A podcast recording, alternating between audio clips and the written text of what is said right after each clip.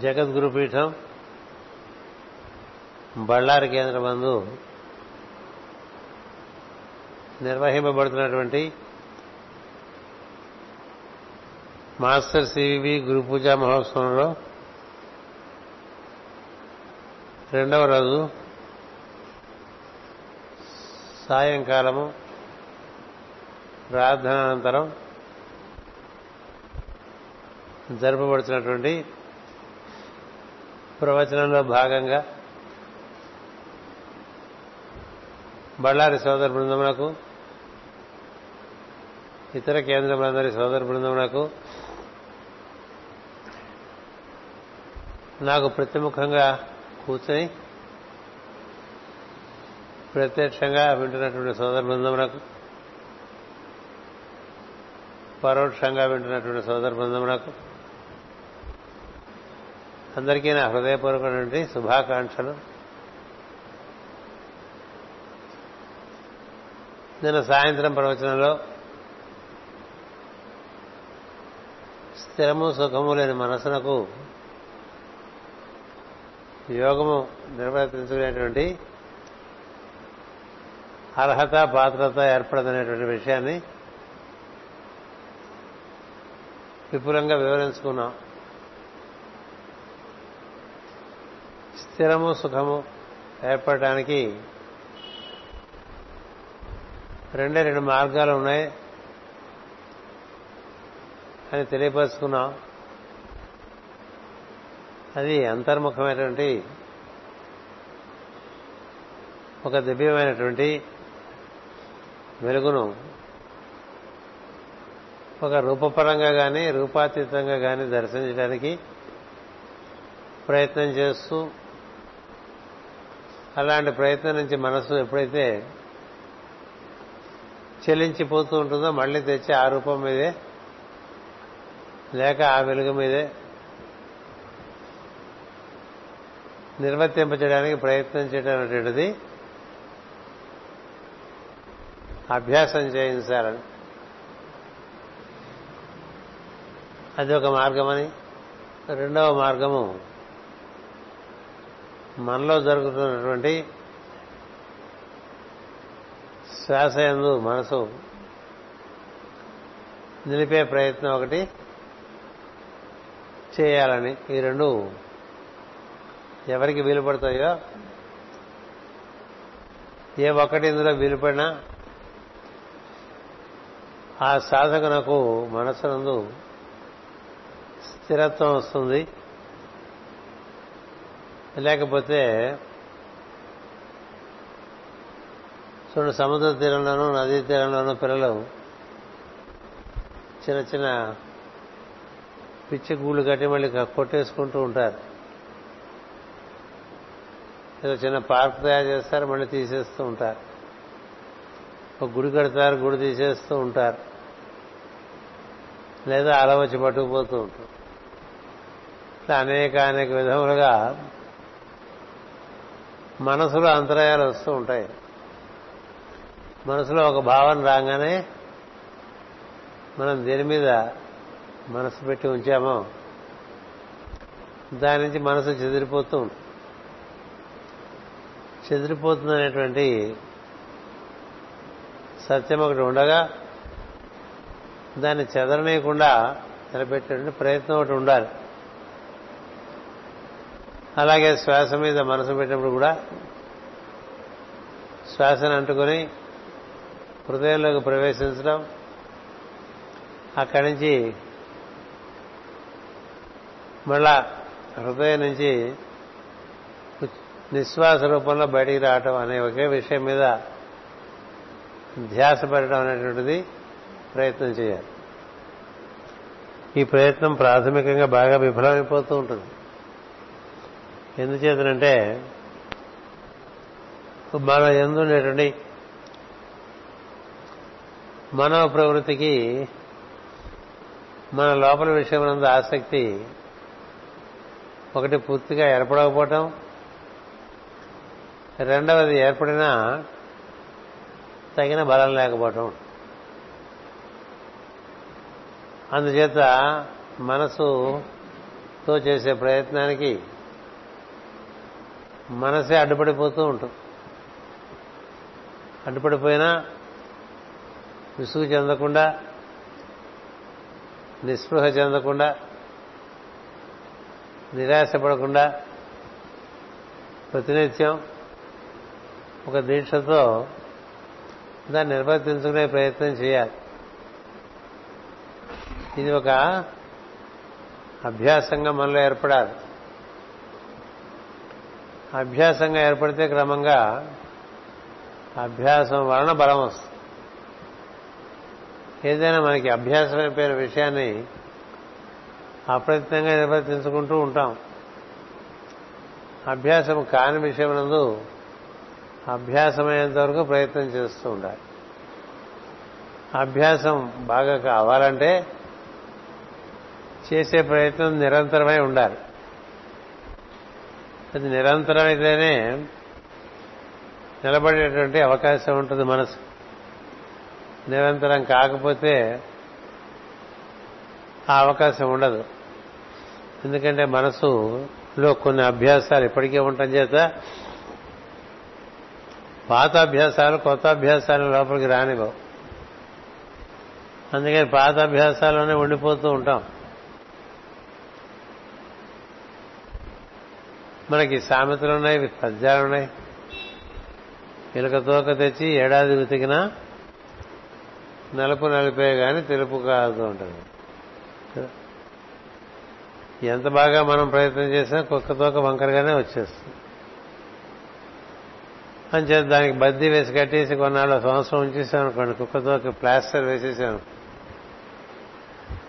ఆ తర్వాత ప్లాస్టర్ తీసేసినా ఇంకా తోక వంకరగా రావడానికి చాలా టైం పడుతుంది. అలా మన మనసుకి ఒక అభ్యాసం చేయించాలంటే దానికి దీర్ఘకాలం అదే పని అదే సమయంలో చేయటం అనేటువంటిది పెద్దలు ఇచ్చినటువంటి ఒక మార్గం. ఆ మార్గంలో మనం దాన్ని నిర్వర్తించడానికి అది మనకి ప్రధానమైన కార్యక్రమం అయితే తప్ప చేయం. ప్రధానమైన విషయం అన్నింటిలో మనకి అభ్యాసం బాగా ఏర్పడి అవన్నీ మనం ఎక్కువ ప్రయత్నం లేకుండా చేసేసుకుంటూ ఉంటాం. చిన్నతనంలో పిల్లలకి మనం దంతధావనం చేసుకో అని చెప్పాలి. ఓ పదిహేనేళ్ళు వచ్చినా ఇక దంతధావనం చేసుకొని చెప్పక్కల కదా? అలాగే పాలు తాగు అని చెప్పక్కర్లేదు. అలాగే పలహారం తీసుకో అని చెప్పక్కర్లేదు. ఎందుకంటే ఆయా సమయాలకి మనసు అలా పట్టుకొచ్చేస్తుంది. ఆ జీవుని ఆయా కార్యక్రమాల్లో ఉంచేస్తుంది. దేనివల్ల ఇది ఏర్పడిందంటే ఆయా బాగా అలవాటు చేయటం వల్ల ఏర్పడుతుంది. అలాగే కాళ్ళు కడుక్కుని మంచం ఎక్కువ అని చెప్పామనుకోండి కాళ్ళు కడుక్కుని మంచం ఎక్కువ. ఒకరోజు చేసి ఓ రోజు చేయకుండా చేసేవన్నీ కూడా నిలబడవు. రోజు అదే పనిగా చేసేవే నిలబడదు ఆహార స్వీకరణం కానీ భాషణం కానీ ఇవన్నీ ఎలా ఏర్పడ్డాయండి మనకి? మాటలు మన కిందటి ఆదివారం శ్రీపతి పద్యంలో చెప్పాను. మాటలు ఎలా వచ్చేసినాయి మనకి? అన్ని మాటలు నేర్పారా? కొన్ని మాటలే నేర్పారా? కొన్ని మాటలు నేర్పితే ఇంత భాష మాట్లాడేస్తున్నాం అంటే నీ లోపల దానికి తగ్గ ప్రయత్నం సహకరించడం చేత అది వీలు పడ్డది.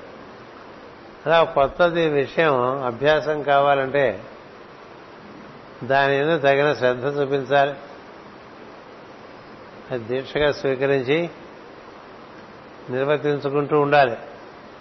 శ్వాస మనసు. మన ప్రజ్ఞలో మనం ఉంటే శ్వాసలో మనం ఉండకపోయినా శ్వాస నిర్వర్తింపబడుతుంది మన మనసు అనేటువంటి కక్షలో ఉండే అనేక అనేకమైన భావములు అనేక అనేక ఆకాంక్షలు అనేక అనేక విషయములందు మనసు ఇలా గిరగిర గిరగిర తిరుగుతున్నప్పటికీ లోపల మరొక ప్రజ్ఞ స్పందన నిర్వర్తిస్తూనే ఉంటుంది. అంటే మనకు అతీతమైన ప్రజ్ఞ ఒకటి మనలో స్పందన నిర్వర్తిస్తుంది కదా. అది నువ్వు మాట్లాడినప్పుడు మాట్లాడనప్పుడు మేలుకున్నప్పుడు స్వప్నంలోనూ నిద్రయందు అన్ని సమయాల్లో కూడా అది పనిచేస్తున్నది. అది నీలో నీకు అతీతంగా పనిచేస్తుంది. మనలో మనకు అతీతంగా పనిచేస్తున్న ప్రజ్ఞ మన మనోప్రజ్ఞ కన్నా బలమైంది అని తెలుసుకోవాలి. మనలో మన యొక్క అనుమతి లేకుండా పనిచేస్తుందండి పుట్టిన దగ్గర నుంచి. అది అలా పనిచేస్తూ ఉండటం వల్ల మన కార్యక్రమాలు చేసుకుంటూ ఉన్నాం. ఆ ప్రజ్ఞ బలమైందా? నీవు క్రమంగా పెంచుకున్నటువంటి మనోబలం గొప్పదా? అంటే నిజానికి ఋషులు ఏం చెప్తారంటే లోబలమే పెద్దదని చెప్తారు. మనోబలం కన్నా ఈ శ్వాస నిర్వర్తించేటువంటి ప్రజ్ఞ యొక్క బలం గొప్పది. ఎందుకంటే అది దీనికన్నా శాశ్వతమైంది దీనికన్నా నిరంతరమైంది దీనికన్నా నిశ్చలమైంది. అది కాబట్టి దాని అందు ఇది దీని బలం మనోబలం తక్కువే. ఇదే మనకి భారతంలో కథగా చెప్తారు. ఇంద్రుడు గరుత్మంతుడు అమృత భాండం తీసడానికి బయలుదేరి వెళ్ళినప్పుడు స్వర్గమందు ఇంద్రుడు వెళ్ళకుండా గరుత్మంతుడిని ఆపుతాడు. ఆపితే గరుత్మంతుడు ఇంద్రుడి మీద గెలుస్తాడు. ఇంద్రుడు అంటే మనలో ఉండేటువంటి ప్రాణస్పందనము శ్వాస. అది మన ఎందు నిరంతరం పనిచేస్తుంది. మన మనసు అలసట చెందగానే అది కూడా ఈ శ్వాసలోనే కలిసిపోతుంది. మనసు ప్రాణస్పందనలో కలిసిపోతుంది మన నిధులోకి వెళ్ళగానే. లేదా మన మగతలోకి వెళ్ళినప్పుడు కూడా మనసు శ్వాసలో కలిసిపోతుంది. అంచేత ఇంద్రుడి కన్నా గరుత్మంతుడు గొప్పవాడు అని భారతంలో కథ. అందుచేత ఇంద్రుడు గరుత్మంతుడి యొక్క స్నేహం కోరాడు అని చెప్ అని చెప్తారు. ఇంద్రుడు గరుత్మంతుడి యొక్క స్నేహం కోరటం అంటే మన మనసులో ఉండే ప్రజ్ఞను క్రమంగా శ్వాసతో సన్నిహిత సంబంధం ఏర్పరిచి ఆ శ్వాసతో మిత్రత్వం ఏర్పాటు చేసుకోవాలి. ఏర్పాటు చేసుకుంటే ఈ శ్వాస నీకు లోపల ఉన్నటువంటి నిజమైన మిత్రుడిగా పనిచేస్తాడు. ఎందుచేతంటే విష్ణుమూర్తి సహితం గరుత్మంతుడి యొక్క మిత్రత్వం కోరుతాడు. ఇటు నుంచి ఇంద్రుడు ఏ విధంగా మిత్రత్వం కోరుతాడో విష్ణుమూర్తి కూడా తను ఇన్ని లోకాల్లోకి ప్రవేశించడానికి అనుకూలంగా ఉంటుందని గరుత్మంతుడి యొక్క సహకారం కోతాడు అంటే మనలో దైవం మన బుద్ధి కక్షలోకి దిగి రావాలన్నా స్పందనము ప్రాణస్పందనము శ్వాసయే మార్గం. మనం మనలో ఉండే దైవం దగ్గరికి వెళ్ళాలన్నా మన ఎందు ఉండేటువంటి శ్వాస స్పందనము మనకు ఆధారం. శ్వాస నుంచి ప్రాణస్పందనంలోకి ప్రవేశిస్తే ప్రాణస్పందనం నుంచి ప్రణవంలోకి ప్రవేశించే మార్గం లభిస్తుంది. అందుకని ప్రాణ ప్రణవము ప్రణవంతో మనం దాని పుట్టుక స్థానం ఏంటంటే ఈశ్వర స్థానం చేరుకోవచ్చు. అందుచేత ఈ విధంగా మనసును శ్వాసకు సమర్పణ చేసేటువంటి ఒక అభ్యాసం నిరంతరం చేసుకుంటుంది అప్పుడు ఈ మనసు శ్వాసతో లయమైనప్పుడు శ్వాస మనసు రెండు ఒకదానొకటి క్రమబద్ధం చేసుకుంటూ శాంతియుతంగా స్పందన అనే ప్రక్రియలో నిలిచిపోతాయి. మనసు బాగా వేగంగా ఉండేటువంటి వారికి నేను మీకు చెప్పాను బలరాముడు ఉదాహరణ. శ్వాస చాలా ఎక్కువగా ఉంటుంది. అంటే వేగం ఎక్కువ ఉంటుంది. అదే ఒక ప్రశాంత మనసునికి శ్వాస అంత వేగంగా ఉండదు. అందుకని యోగుల యొక్క శ్వాస వేగము మామూలు మనుషుల యొక్క శ్వాస వేగము చూస్తే మామూలు మనుషుల యొక్క శ్వాస రోజులో దాదాపు ఇరవై మూడు వేల శ్వాసలు తీసుకుంటాడని మనకి మెడికల్ సైన్స్ చెప్తూ ఉంటుంది. యోగ శాస్త్రం ఏం చెప్తుందంటే ఒక యోగి ఎందు శ్వాస ఇరవై ఒక్క వేల ఆరు వందల సార్లు జరుగుతుంది. Twenty one thousand six hundred respirations మామూలు మనిషికి కొంచెం ఆందోళన ఎక్కువ ఉంటుంది ఆరాటం ఎక్కువ ఉంటుంది ఆత్రం ఎక్కువ ఉంటుంది భయం వస్తూ ఉంటుంది. కామం వచ్చినా క్రోధం వచ్చినా లోభం వచ్చినా మొహం వచ్చినా మదం వచ్చినా మాశ్చర్యం వచ్చినా అడుగులుగా మాట్లాడుతున్నా అడుగులుగా తిడుతున్నా శ్వాస యొక్క వేగం మారిపోతూ ఉంటుంది. అదే యోగి నిత్యము మనసును శ్వాసతో నిబద్ధం చేసి ఉండటం చేత అది ఇరవై ఒక్క వేల ఆరు వందల సార్లు కొట్టుకుంటుంది అని చెప్పి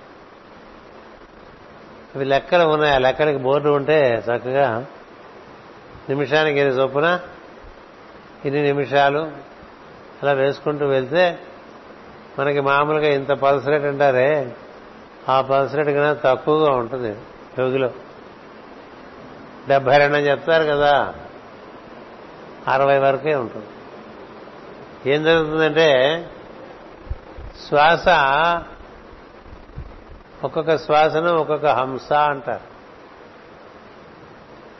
హంసలు ఎంతకాలం నీకు మిగిలి ఉంటాయో అంతకాలం శరీరంలో నీవు ఉంటావు.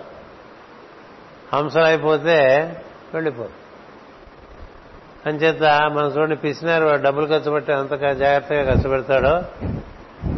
యోగి తనలో ఉండేటువంటి శ్వాసను అంత పదిలంగా జాగ్రత్తగా వినియోగించుకుంటూ ఉంటాడు. అందువల్ల అతనికి ఆ విధంగా ఉండటం చేత ఆయు ప్రమాణం పెరుగుతూ ఉంటుంది పెరుగుతూ ఉంటుంది. మామూలు మనుషులకి వాళ్ళ వాళ్ళకు ఉండేటువంటి మనోప్రవృత్తి వలన అది తగ్గిపోతూ వస్తూ ఉంటుంది. ఎప్పుడైతే ఈ మనసు శ్వాస నిలబడటం అనేటువంటిది బాగా జరుగుతుందో ఈ మనసులకు వేగం తగ్గుతుంది. నిదానమే ప్రధానం అంటాం కదా. నిదానమే ప్రధానము. నిదానంగా ఉంటుంది మనసు ఎందుకనంటే శ్వాస మీద మనసు పెట్టేసరికి శ్వాస వేగంకి మనసు వేగం తగ్గుతుంది. మనసుకి వేగం తగ్గితే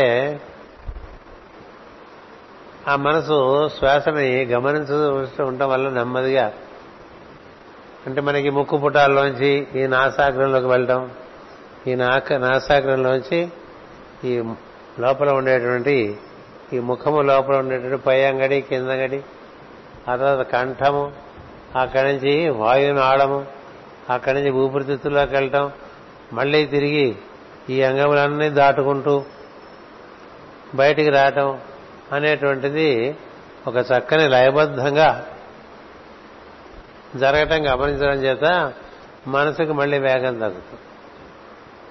మనసుకు వేగం తగ్గితే ఈ స్పందన శ్వాస యొక్క వేగం కూడా తగ్గుతూ వస్తుంది. దీని వేగం తగ్గితే దాని వేగం తగ్గుతుంది. చూడండి కొంతమంది కారు డ్రైవ్ చేసేప్పుడు కానప్పుడు కానీ అతి వేగంగా డ్రైవ్ చేస్తూ ఉంటారు. కదా? ఎందుచేతంటే మనసులో వేగం అది. ఒక సమవేగంగా వెళ్ళదు ప్రయాణం. కారు ప్రయాణమే కాదు జీవన ప్రయాణం కూడా ఒక సమవేగంగా వెళ్ళటం కావాలి కదా. మనలో రక్త ప్రసారం ఒక సమవేగంగా వెళ్తూ ఉంటుంది. మనసులో చాలా ఒడిదుడుకులున్న వాళ్ళకి వాళ్ళ ప్రాణ ప్రసారాన్ని కూడా కొంచెం పాడు చేసుకుంటూ ఉంటాం అంచేత ఎప్పుడైతే మనసుకి శ్వాస ఎందు ముచ్చట కలుగుతుందో ఇష్టత ఏర్పడుతుందో అనురక్తి కలుగుతుందో వాళ్ళు దాదాపు ఒకే వేగంలో ఉంటారండి అన్ని విషయాలు. అట్లా పరిగెత్తుకుంటూ రావటం ఉండదు దేనికి. ఏ విషయంలోనూ ఆలస్యం ఉండదు. ఏ విషయంలోనూ తొందరపాటు ఉండదు. అంటే పనికి పది నిమిషాల ముందే వచ్చేటం ఉండదు. ఒక రెండు నిమిషాల ముందు వస్తాడు వస్తే. సమయానికి అక్కడ ఉంటాడు. సమయానికి మాట్లాడతాడు. సమయానికి పని పూర్తి చేసేస్తాడు. కొంతమందికి ఎంతసేపు చేసినా పని అవరు అట్లా చేస్తూనే ఉంటారు కదా? ఇప్పుడు అలాగే తయారైన మన కార్యాలయాన్ని కూడాను. ఇట్లా పని చేస్తూనే ఉంటారు. ఎందుకు చేస్తూ ఉంటారో తెలియదు ముగించుకోవడం తెలియదు కదా? ఏ పని చేస్తుంటే అది సకాలంలో ప్రారంభించి దాన్ని సమవేగంగా నడిపించి సకాలంలో దాన్ని పూర్తి చేయడం అనేటువంటిది నీలో యోగం ఎంత ఉన్నది అనేది తెలియపరిచే విషయం. ఏ పనికైనా సరే నువ్వు అక్కడ చేరుకునేటానికి ఆ పని పూర్తి చేసే వచ్చే పని చేయడంలోనూ ఆ పని ముగించడంలోనూ ఎప్పుడు కూడా నీలో వేగం అదే విధంగా అలా ఉండేవాడి వల్ల చుట్టూ ఉండే వాతావరణంలో ప్రకంపనలు ఉండవు. అంటే చూసారా ఒక నిర్మలమైన తటాకంలో ఒక బెడ్డ వేసామనుకో అలా తరంగాలు వచ్చిపోయి వచ్చిపోయి వచ్చిపోయి వచ్చిపోయి అన్నిటినీ కాస్త కొస్త డిస్టర్బ్ చేసేసి ఎప్పటికో మళ్ళీ తటాకం తట తటస్థంగా తయారవుతుంది. మాటి మాటికి ఇట్లా బెడలు వేసుకుంటూనే ఉన్నాం అనుకోండి చేసే పనులు. అంటే కొంతమంది వచ్చారట అంటే మనకి సామెత ఉంది. కుసేగాడికి వచ్చి మేసేగాడికి కూడా చెరిపిందని కొంతమంది ఆఫీస్కి వస్తే పని చేసుకున్నాడు కూడా పని చేసుకున్నాడు కదా? ఏం గురు ఏంటి విశేషాలు? నేను రాత్రి టీ ట్వంటీ చూసావా అని అట్లా మొదలు పెడతాడు అంతా ఇప్పుడు. వాడేదో పని చేసుకున్నాడు కదా నీ టీ ట్వంటీ వాడికి ఏదో పక్కవాడిని కెలకటం. అది ఏవేవో చేస్తూ ఉంటాం. ఇలా ఉండే మనసుకి ఆ శ్వాస మీద కనుక దృష్టి పెడితే అది ఒక అనుగ్రహం అండి. ఎన్నిసార్లైనా చెప్పనండి ఇది మాత్రం ఎవరికి సాధ్యపడదు. మనుష్యాణం సహస్రేషు అని శ్రీకృష్ణుడు చెప్తాడు. వెయ్యి మందిలో ఒకరికి అసలు ఇలాంటి విషయం ఉందని తెలుసుకోవడం జరుగుతుంది. అలాంటి వాళ్ళలో మళ్ళీ వెయ్యి మందిలో ఒకటి దీన్ని నిర్వర్తించేటువంటి బుద్ధి కలిగి ఉంటాడు. అలాంటి వాళ్ళలో ఒక వెయ్యి మందిలో దీని ఎందు పురోగమించేవాడు ఉంటాడు. అంటే ఎన్ని రెట్లయిందండి? వెయ్యి ఇంటూ వెయ్యి ఇంటూ వెయ్యి వేసుకోండి. అందుకే లక్షలో ఒకడున్నారు. శతాబ్దానికి పది మంది ఉన్నారు. ఇన్ని వేల కోట్ల జీవరాశులు. ఎందుకు ఇలా జరుగుతుందో? మనసు అంత తత్తిరిబిత్తిరిగా మనిషిని చక్కగా వినియోగించుకుంటూ ఉండటం చేత అతడు తనలో ఉన్నటువంటి ఒక ప్రధానమైనటువంటి భాగమునందు అతడు చేరలేకపోతున్నాడు. చేరలేకపోవటం వల్ల ఇబ్బంది పడుతూ ఉంటాడు ఇది మనకి ఎవరికైనా జాతకాలు పిచ్చుండేవాళ్ళు జాతకాలు చూపిస్తే షష్టాష్టకాలు ఉన్నాయి బాబు కష్టం అంటుంటారు జాతకంలో షష్టాష్టకాలు ఉన్నాయి దానివల్ల కష్టంగా ఉంటే అన్ని పనులు నీకని చెప్తాడు మరి ఏం చేయాలి సార్ అంటే ఏదో దీక్ష పట్టుకో అంటాడు అందుకని ఇది నిర్వర్తించుకుని ఇందులో సిద్ధి పొందిన ఒక గురువు దగ్గర దీక్ష పుచ్చుకుని చేసుకున్నావు అనుకో కొంత బలం వస్తుంది. ఏదైనా చేయటం నీవంతే. ఆ బలంతో. అందుకని సద్గురువును లేదా గణపతిను అయితే మొత్తం సృష్టికే గురువైన ఆది గురువైనటువంటి ఈశ్వరుడు ఏదో ఒకటి పెట్టుకుని బాబు నన్ను కృతకృత్యుడిని చేయని చెప్పుకుని ఇలాంటి ప్రయత్నం ఒకటి చేయాలి. ఇలా చేస్తుంటే క్రమంగా శ్వాస మీద మనసుకి మనసు మీద శ్వాసకి బాగా మిత్రత్వం పెరిగిందనుకోండి. పెరిగితే నీకు లోపల చేస్తున్నటువంటి శ్వాసలో నుండి చక్కని శబ్దం ఒకటి వినిపిస్తూ ఉంటుంది. శబ్దం చేయటం కాదు నేను చెప్పాను. ఇట్లా ముక్కు దగ్గర శబ్దం చేశారంటే పుండు వచ్చేస్తుంది ముక్కులోంచి. శబ్దం చేయకుండా గాలి వదులుతూ గాలి పీలుస్తూ ఉంటే ఆ గాలికే ఒక శబ్దం ఉన్నది. అది అనాహత శబ్దంగా వినిపిస్తుంటుందంటే కంఠ నుంచి వినిపించే శబ్దాన్ని వైఖరి అంటాం. రెండు గ్రావాణములు ఇట్లా రాసుకోవటం వల్ల ఆ రాపిడిలోంచి ధ్వని పుడుతుంది. ఆ ధ్వని కలిగించేటువంటి శబ్దాన్ని వైఖరి అంటాం. అలా రెండు ఒకదాంతో ఒకటి కొట్టుకోకుండా ఒక ధ్వని లోపల నడుస్తూ ఉంటుంది. దాన్ని అనాహత శబ్దము అంటూ ఉంటాం. ఈ అనాహత శబ్దం మనకి ముందు శ్వాస ఎందే గుర్తింపబడుతుంది. గాలి పీలుస్తుంటే సో అని వినిపిస్తుంది అనక్కల అంటున్నది విను. జరుగుతున్న సో అనే శబ్దాన్ని వింటూ ఉండు. దాన్ని వింటూ అలా ఆ శ్వాస ద్వారా లోపలికి వెళ్ళిపోతూ ఉండు. ఎంతవరకు వెళ్తావు? ఈ హృదయ స్థానం వరకు వెళ్తావు ఈ ఊపిరితిత్తులన్నీ నిండిపోతాయి. అప్పుడు లోపల నుంచి మళ్ళీ దాన్ని వెనక్కి తోసేసే పద్ధతిలో మరొక ప్రజ్ఞ ప్రయత్నం చేస్తుంది. ఎక్కువసేపు పట్టి ఉంచలేవు కదా గాలి. అందుచేత బాగా గాలి పీల్చడం నెమ్మదిగా చేస్తున్నాం నీవు గాలితో పాటు నీ మనసు కూడా లోపలికి వెళ్తూ మళ్ళీ గాలితో పాటుగా అంగాంగముల్లోంచి బయటకు వచ్చేస్తూ ఉంటారు అదే వేగంతో వస్తుంటే హమ్ అనేటువంటి శబ్దాన్ని సోహం సోహం అనే శబ్దం నీ శ్వాసలో వినిపిస్తూ ఉంటుంది. నీవు సో అని పీల్చినప్పుడు ఈ మొత్తం అంతా వ్యాప్తి చెందినటువంటి పరివ్యాప్తమైనటువంటి భగవతత్వం ఏదైతే ఉందో అది విశ్వవాయువుగా నీలోకి ప్రవేశిస్తూ ఉంటుంది. అది నీలోకి దైవం ప్రవేశిస్తున్నట్టే. నీవు నీలో నుండి ఉచ్ఛ్వాస ద్వారా అలా బయటికి వెళ్ళి దైవాన్ని చేరుతున్నట్టుగా ఉంటుంది. అందుకని ప్రతినిత్యం ఒక ఉచ్ఛ్వాస ద్వారా దైవాన్ని లోపలికి తెచ్చుకుంటూ సూ అనే శబ్దం వింటాం. సాహా అనేటువంటిది భగవంతుని యొక్క పేరు.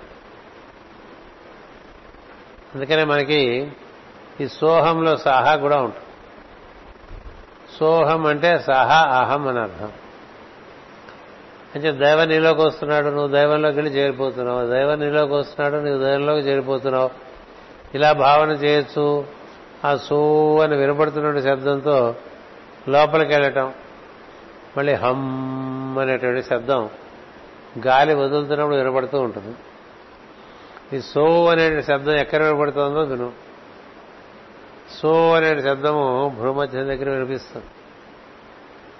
హమ్ అనేటువంటి శబ్దం కంఠం దగ్గర వినిపిస్తుంది. ఇక్కడ ఒక బ్రిడ్జి ఏర్పడుతూ ఉంటుంది. సోహం అనే బ్రిడ్జి నీలో ఈ అనాహతం దగ్గర నుంచి విశుద్ధి ద్వారా భూమధ్యం వరకు. అందుకనే గాలి వదులుతున్నప్పుడు కూడా నోటితో వదలొద్దని చెప్తారు. అది ముక్కులోంచే రావాలి. ముక్కులోంచి గాలి వదులుతున్నప్పుడు ఈ వదిలే గాలి ఈ భూమధ్యం దగ్గర ఉండే ప్రజ్ఞను అలా స్పృశిస్తుంది. బాగున్నావా అని అడిగినట్టుగా ఉంటుంది. కుశల ప్రశ్న వేసినట్టుగా ఉంటుంది. అలా నువ్వు పీల్చడం వదలటం పీల్చడం వదలటం పీల్చడం వదలటం. దాని ఎందు మనసు పెట్టి కూర్చో.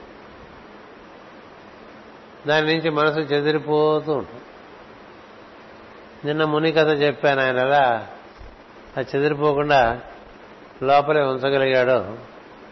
అలాగే నువ్వు లోపల దాన్ని దాంతోపాటే ఉండడం నేర్చు లోపలికి వచ్చే గాలి బయటికి వెళ్ళే గాలి దాన్ని అనుసరించేట్టుగా మనసును తయారు చేసుకో. ఇలా తయారు చేసుకోవడం ఈ శిక్షణ ఇవ్వటమే దాన్ని ప్రాణాయామము అంటారు. ప్రాణాయామం అంటే నీలో ఉండేటువంటి మనసు నీలో ఉండే శ్వాస ఒకదానితో ఒకటి చక్కగా మిత్రత్వం చేసుకుంటూ ఒకదానికి ఒకటి కలిసిపోతాయి. కలిసిపోతే మనసు యొక్క వేగాన్ని శ్వాస తగ్గిస్తుంటే శ్వాస యొక్క వేగాన్ని మనసు తగ్గించేస్తూ అంటే ఒక బాగా పరిగెత్తేవాడు అదే ఒక బాగా నడిచేవాడు ఓ నెమ్మదిగా నడిచేవాడు కలిసి నడిచారనుకోండి. ఏం జరుగుతుంది? ఈ నెమ్మదిగా నడిచేవాడు కొద్దిగా వేగం పెంచుతాడు. ఆ బాగా నడిచేవాడు కొంచెం వేగం తగ్గిస్తాడు. కలిసి నడవాలి కదా? కలిసి నడవాలి కదా? జోడెద్దుల కథ అంటే అదే. ఒక ఎద్దు కొంచెం వేగంగా ఉండి రెండో ఎద్దు అంత వేగంగా లేకపోతే రెండు కలిసి సర్దుకుంటాయి. సర్దుబాటు జరుగుతుంది. అడ్జస్ట్మెంట్స్ అడ్జస్ట్మెంట్స్ అంటాం కదా? అడ్జస్ట్మెంట్స్ మామూలుగా మనసుకే జరుగుతాయి. ఎందుకంటే శ్వాస దానికి సహజంగా ఒక సహజమైనటువంటి వేగం అన్నది. అది మనసు చేత పాడు చేసుకుంటే వేరే సంగతి తప్ప లేకపోతే శ్వాస అదే విధంగా వర్తిస్తూ ఉంటుంది. సన్నివేశాలు ఎలా ఉన్నా శ్వాస అలాగే సన్నివేశాలకి శ్వాస చెదరదు. శ్వాస చెదరినప్పుడు ప్రాణం చెదరదు. శ్వాస చెదరినప్పుడు ప్రాణం చెదిరేదేం లేదు. అందుకని ప్రాణము నుండి శ్వాస పుట్టింది. ప్రాణస్పందన నుంచి శ్వాస. అంచేది ఈ శ్వాస ఈ మనసు ఒకదానికోటి ముత్తత్వం చేసుకుంటూ వెళ్తుంటే ఏదవుతుందంటే ఒక సమవేగంలో శ్వాస నడవటం అనేది ఉంటుంది. అందుకని యోగి ఏం చేస్తుంటాడంటే మామూలుగా కూర్చుని ఉంటాడు అంతే. ఈ పరిసరాలు చూస్తున్నట్టుగా అనిపిస్తా చూస్తూ ఉండడు. అని చూస్తున్నాడు అనుకుంటారు. చూడు చూడకుండా తన ఉండే మనసు తన ముందు జరుగుతున్నటువంటి శ్వాసతో అలా నిలిపి ఉంచేస్తాడండి. చుట్టుపక్కల చూస్తూ ఉండడం. చుట్టుపక్కల వ్యవహారాల్లో తలదూర్చడు కదా? వాడిని పిలిస్తే ఆయన్ని పిలిస్తే పలుకుతాడు. ఆయన పిలవ అంటే ఆయనతో సంబంధం లేకుండా పది మంది మాట్లాడుకుంటే ఆయన చక్కగా కనులు తెరిచిన ధ్యానంలో ఉంటాడండి. కనులు తెరిచిన ధ్యానం అని చెప్పి మనకి పరీక్షిత్తు కథలో వస్తుంది. పరీక్షిత్తు కళ్ళు తెరిచి ధ్యానం చేస్తుంటే శమీకుడిని చూసి దాహం వేస్తుంది దాహం వేస్తుంది అంటాడు. అంటే ఆయన కులకడో పలకడో ఎందుకంటే లోపలికి వెళ్ళిపోయాడు కళ్ళు తెరిచే ఉన్నాయి. అందుకే ఆయన కొంచెం పరీక్షితుకి చిన్న అసహనం అలాగే ఇంద్రద్యుమ్నుడు అనేటువంటి ఒక దక్షిణ దేశం రాజు భగవత్ సాన్నిధ్యం కోసం తపస్సు చేస్తూ ఆయన కూడా కళ్ళు తెరిచిన ధ్యానంలో ఉంటాడు. ఎదురుగుండా అగస్త్య మహర్షి వస్తాడు. అగస్త్యుడు వస్తే చూడడాడు చూడడు. ఎందుకంటే కనులు తెరిచిన ధ్యానంలో కళ్ళు తెరిచిన కనులు మూసుకుంటేనే అంతంత మాత్రంగా ఉంది కదా మనకి. కనులు తెరిచిన ధ్యానం ఏంటండి? అంటే ఏంటంటే మనసు అంతలా శ్వాసతో ముడిపడిపోయింది. అలా శ్వాస ముడిపడి ముడిపడితే ఏమవుతుందంటే ఈ సోహం అనేటువంటి గానం వినిపిస్తూ ఉంటుంది. దాన్నే హంసగీత అంట హంసగీతే సోహం అనేటువంటి శబ్దం చాలా తాళలయాత్మకంగా జరుగుతూ ఉంటుంది అంటే అది ఎలా వేగంగా నడవాలో అదే వేగంగా నడుస్తూ ఉంటుంది. అదే శృతి అదే లయ. దాని ఎందు రమిస్తూ ఉంటే క్రమంగా ఈ రెండో ఉదాహరణ ఒకటి తగ్గించుకుంటూ ఉంటే అప్పుడు ఈ శ్వాస లోపల నుంచి బయటికి ఏ కేంద్రంలో నెట్టబడుతోందో అంతవరకు వెళ్ళటం జరుగుతుంది. అక్కడ ఏదో నెట్టేస్తుంది మన బయటికి కదా. కొంతవరకు లోపల ప్రవేశించాం. అక్కడేదో నెట్టేస్తుంది మనం అది ఏమిటి? అటుపక్క ఏముంది? దేనివల్ల మనం మళ్ళీ బయటికి నెట్టబడుతున్నాం? అలా ఉండిపోలేం కదా శ్వాస పీల్చుకుని. దేనివల్ల మనకి ఈ విధంగా నెట్టుడు వస్తుంది అనే ఒక భావన కలుగుతుంది. ఇది లోపల నుంచి బయటికి విస్తృతి చెందే ఒక వాయువు నిన్ను బయటికి పంపించేస్తూ దాన్ని ఉదాహరణ వాయువు అని చెప్తుంది అదే లేకపోతే ఇలా అప్పచేయిపోతాను మనిషి. గాలి ఇలా వదిలేయంగానే బోర్లోంచి గాలి పీకేస్తే బోర్ అతుక్కుపోదు. నువ్వు గాలి వదిలేసినా ఇట్లా అతుక్కుపోవట్లేదుగా? ఎందువల్ల అంటే ఉదాహరణ వాయువు లోపల అలా నిలబెట్టి ఉంటుంది. దానికి బుద్ధముఖమైనటువంటి ఒక ఊపు ఒకటి ఉన్నది. అప్థ్రస్ట్ అంటూ ఉంటాం. నెట్టేస్తుంది అక్కడ నువ్వు కనుక ఎక్కడ నువ్వు బయటికి వెళ్ళటానికి లోపల నుంచి ప్రజ్ఞ వర్తిస్తుందో అక్కడ ఉండటానికి ప్రయత్నించు దాని గాలి వదిలేసినా నువ్వు అక్కడ ఉండదు అది తమాష. గాలి వదిలేసినా ఆ ప్రాంతంలో ఉండు గాలితో పాటు మళ్ళీ బయటికి వెళ్ళి మళ్ళీ వచ్చామనుకో మళ్ళీ ఆ ప్రాంతంలో. అదే శ్రీకృష్ణుడు ఐదో అధ్యాయంలో భగవద్గీతలో ఈ ప్రాణము అపానంలో హోమం చేయబడుతోంది. లోపలికి ఉచ్ఛ్వాసగా వెళ్ళినట్టు గాలి ఇక్కడ మారిపోయి నిశ్వాసగా బయటకు వచ్చేస్తుంది. ఈ నిశ్వాసగా బయటకు వచ్చిన గాలి అలా వెళ్ళిపోతున్నావా దాంతో? లేదు కదా? ఈ అపానం మళ్ళీ ప్రాణంలో హోమం చేయబడుతుందిరా మళ్ళీ అటు నుంచి చేస్తుంది. ఇప్పుడన్నా చూసావా? అని అడిగాడు. మాకు ఎక్కడ సార్ బిజీ మేము? మనం ఏం చూస్తామండి ఏం చూడండి గాలి వదిలావు. ఎంతసేపు వదులుతా? మళ్ళీ నీలో ఆ గాలిని లోపలికి లాగేటువంటి ఒక ప్రక్రియ ఉంది గాలి బయట నెట్టే ప్రక్రియ ఉన్నది. గాలిని లోపలికి లాగే ప్రక్రియ ఉన్నది. రెండు నీలోనే ఉన్నాయి. అందుకని వెళ్ళిపోయినటువంటి ఉచ్ఛ్వాస మళ్ళీ తిరిగి వచ్చేస్తూ ఉంటుంది కదా. చూడు ఏ విధంగా ప్రాణం అపానం అవుతుందో మళ్ళీ అపానం ప్రాణం అవుతుందో దాన్ని గమనిస్తూ ఉంటే అది ఎక్కడ ఈ ప్రక్రియ అంతా నీలో ఎక్కడి నుంచి నిర్వర్తింపబడుతుందో అక్కడికి చేరుకుంటావు. అది నీకు పదిలమైన స్థానం అని చెప్తాడు ఐదో అధ్యాయంలో. అందుచేత మనం అలాంటి ప్రయత్నం ఏదైనా చేయడానికి రోజు కొంత సమయం పెట్టుకుని అది నిర్వర్తించుకుంటూ ఉన్నాం అనుకోండి. ఈ విధంగా లోపలికి వెళ్ళి అక్కడ కూర్చుంటే శ్వాసతో సంబంధం లేని స్పందనతో నీ ప్రజ్ఞ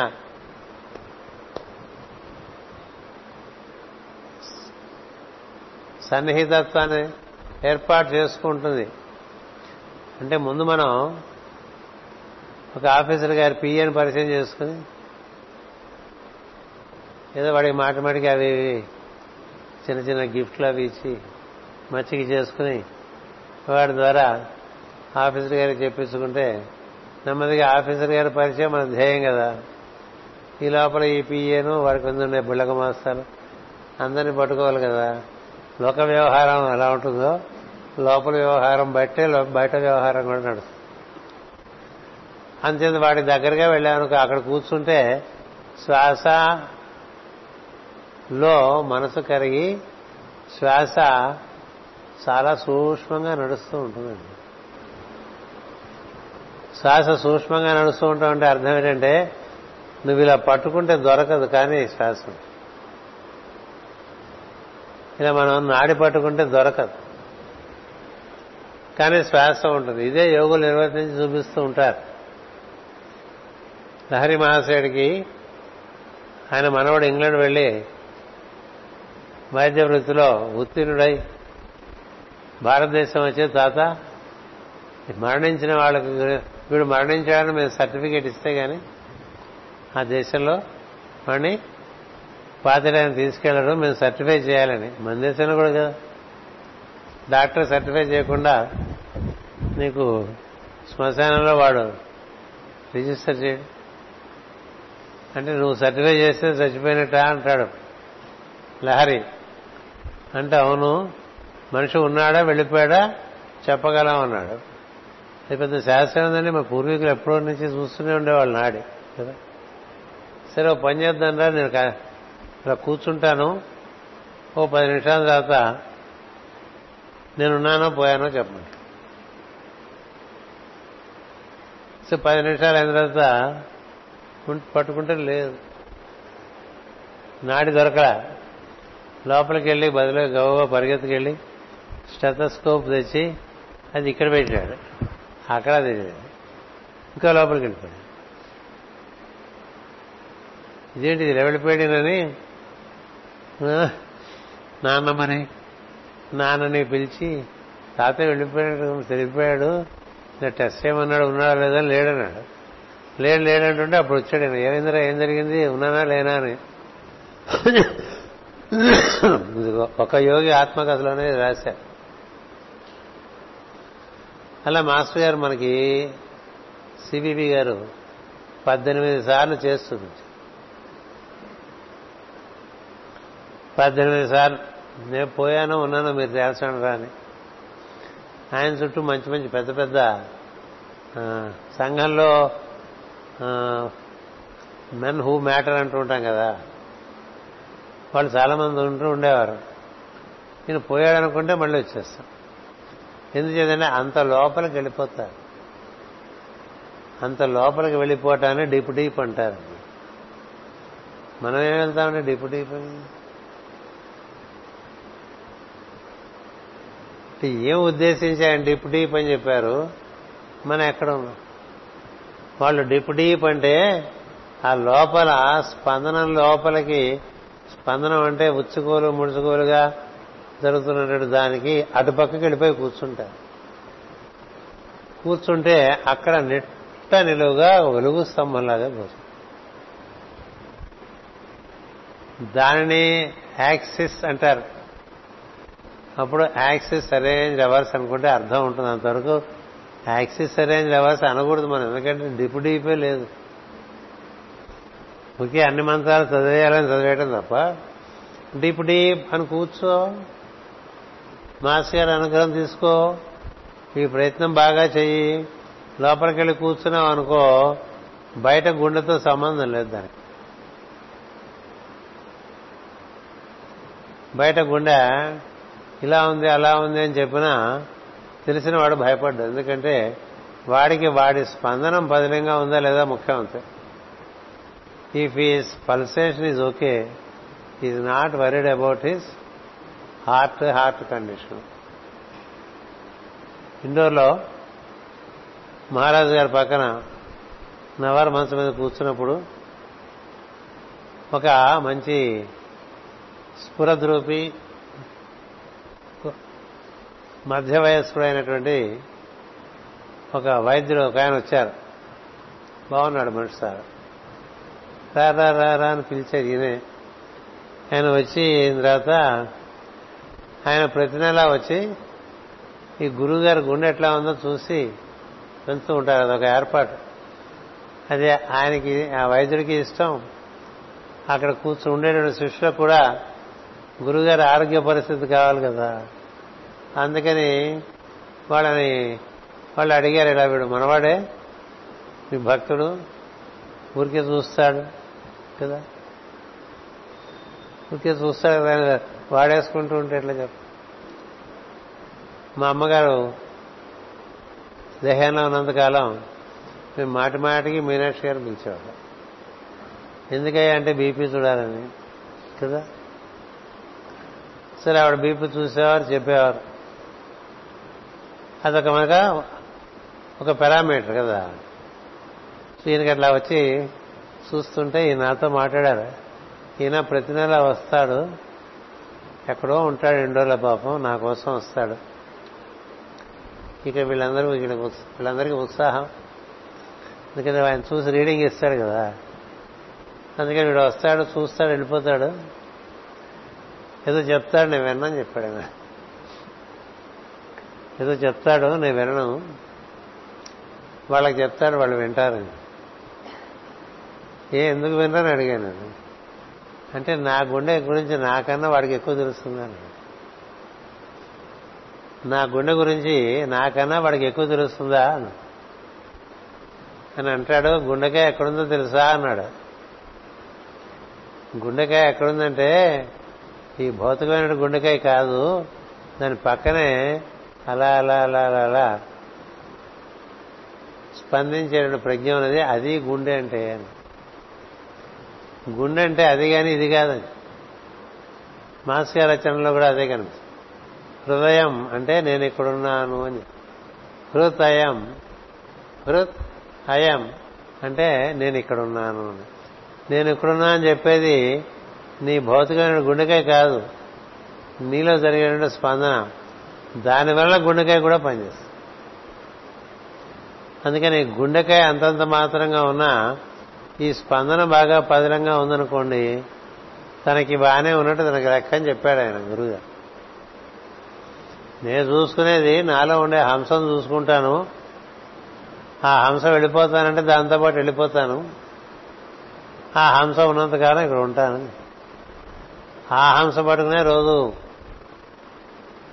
ఆయన చాలా సులభంగా బయటకు వెళ్ళిపోతూ ఉండేవారు. అక్కడే కూర్చునేవారు.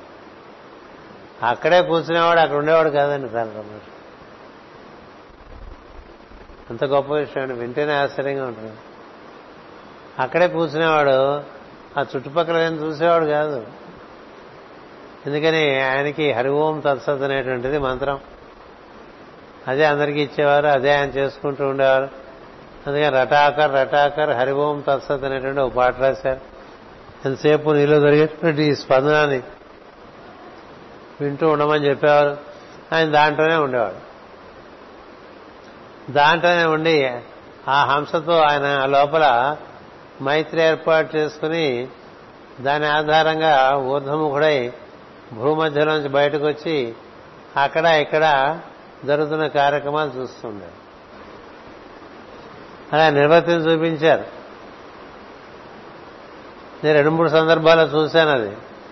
మీరు ఇక్కడ లేరు కదా ఒకసారి ఈ ఊళ్ళోనే ఎక్కడో ఉంటూ ఇక్కడికి వచ్చారు. మీరు ఫలానా టైంలో ఇక్కడ ఉన్నారు కదా అని నన్ను చెప్తారు మరి ఇవన్నీ మనం పురాణాల్లోనూ గ్రంథాల్లోనూ మహాత్ముల కథల్లోనూ వింటాం కదా. దేనివల్ల సాధ్యపడ్డది? నీ లోపల నుంచి నువ్వు బయటికి రాగలిగితే సాధ్యపడు కదా? అందుచేత ఆయన ఈ శ్వాసలో ఉంటూ ఉండేవారు. చుట్టుపక్కల గమనం అవసరమైతేనే అలా చూస్తున్నట్టుగా ఉంటాడు కానీ చూడు. వింటున్నట్టు ఉంటాడు కానీ వినడు. ఆయన ప్రత్యేకించి కదిలిస్తే తప్ప ఆయన వినడు. అలా పక్కన కూర్చోబెట్టుకునేవాడు. మధ్య మధ్యలో వీళ్ళంతా ఏం మాట్లాడుతున్నారని అడిగేవాడు అంటే ఏంటి? నిల్లవేవాడు వినడు. ఒక్కోసారి ఎవరన్నా చెప్తున్నా కూడా వినేవాడు కాదు. ఏం చెప్పాడని అడిగాను. పేరొద్దు కానీ ఒకసారి ఒక ఆయన బాగా కవచకుండలాగా ఇక్కడ వేద పండితుడు ఇక్కడ ఆభరణాలు ఇక్కడ కడియాలు కంకణాలు ఇక్కడ కడియాలు ముళ్ళంతా రకరకాల బంగారుతో చుట్టినటువంటి రుద్రాక్షలు తర్వాత స్ఫటిక మాడలు బోళ్ళు వేసుకుని మంచి బెడపంచి కట్టుకుని వచ్చాడు. ఉత్తరాయం వేసుకున్న వాటి మీదకి ఈ నగలన్నీ కనబడేట్టుగా వేసుకుని మహారాజు గారిని చూడటానికి వచ్చాడు. ఆయన రాగానే ఆయన చూసి నవ్వేశాడు. నవ్వాడు. నవ్వితే ఆయనకు అర్థం కాలేదు ఏంటి ఇలా నవ్వేస్తున్నారని నన్ను చూసి. ఎవరన్నా మనిషి వస్తే చిరునవ్వు నవ్వటం వేరు. గట్టిగా నవ్వేయటం వేరు కదా. అట్టహాసం చేస్తే ఆయన కొంచెం తత్తరబెత్తరయ్యాడు వేద పండితుడు అయిన తర్వాత కూర్చోబెట్టారు మర్యాద చేశారు ఆయన కదా బట్టలు పెట్టి చేశారు. బాగున్నావా అని. బాగున్నా ఏమిటి ఇవన్నీ అని అడిగాడు. ఇవన్నీ ఏమిటని అడిగాడు. అంటే తనంతన్నది ఎన్నెన్ని చోట్ల ఎన్నెన్ని యాగాలు చేశాడు ఎంత వేదన నేర్చుకున్నాడు ఎన్ని హోమాలు చేశాడు ఎక్కడెక్కడ ఎవరెవరు ఏమేమి బహుమతులు ఇచ్చారు అవన్నీ ఒక్కొక్క దాని గురించి చెప్పుకుంటూ వచ్చాడు. చెప్పుకుంటూ వస్తే కాసేపు విన్నాడు. విన్న తర్వాత బాగుంది ఇవన్నీ ఎందుకు వేసుకొచ్చావనండి నిజానికి మోజు వేసుకొచ్చాడు. ఓ మాట చెప్పనా అన్నాడు. ఏమంటాడు? పెద్ద చెప్పండి అంటే కర్ణుడు పుట్టేప్పుడు ఇవన్నీ ఉన్నాయి వాడికి. కర్ణుడికి పుట్టేప్పుడే ఉన్నాయి అవన్నీ. ప్రవర్తన చేత పోగొట్టుకున్నాడు. ప్రవర్తన బాగాలేదు కదా. ఉన్నా కూడా పోగొట్టుకున్నాడు రా అందుకని ఇవన్నీ కాదు కదా మనకి మిగిలేవి అని చెప్పాడు. ఇవి ఉంటాయో ఉండవో? ఇవన్నీ ఉంటాయో ఉండవో? ఏం చేయడం వల్ల ఇవి వచ్చినా దాంట్లో ఉండమని చెప్పాడు. ఏమి చేయటం వల్ల నీకు అవన్నీ లభ్యమైనాయో వాటిల్లో ఉండక నువ్వు ఏం చేశావో ఆ విషయంలోనే ఉంటూ ఉండు ఉంటే నువ్వు బాగుంటావు అని చెప్పు. సరే ఆయన కష్టం కూర్చున్నాడు వెళ్ళిపోయాడు. ఆ తర్వాత ఆయనతో పాటు ఆయన అల్లుడు కూడా వచ్చాడు. ఆయన ప్రథమ శిష్యుడు ఈయనకి. ఒక నాలుగైదేళ్ళు అయిన తర్వాత విన్నాం వార్త ఏంటంటే అల్లుడే ఈ మామగారి దగ్గర అన్నీ ఎత్తుకుని పారిపోయాడు.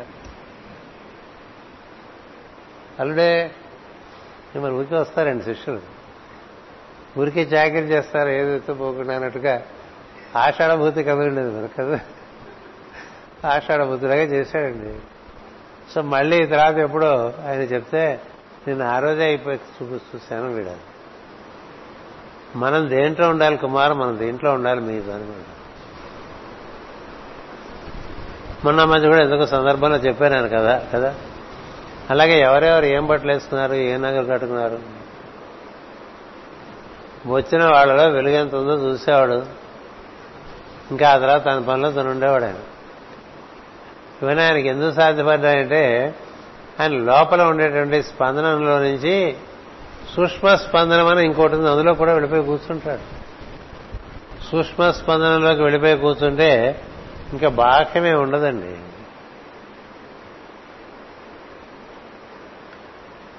అప్పుడు నీకేం జరుగుతుందంటే ఆ సూక్ష్మ స్పందనం దగ్గరే నీకు ఈ నిలువు గొట్టం ఏదైతే చెప్తూ ఉంటామో ఆ గొట్టానికి చేరువై అందులో నుంచి నీవు ఊర్ధముఖుడయ్యేటువంటి ఒక పరిస్థితి ఉదాహరణ వాయువు వల్ల కలుగుతుంది. ఎందుకనే నీకు సమవేగం ఈ మనసు శ్వాస రెండూ కరిగిపోయి స్పందనంగా ఉండటం.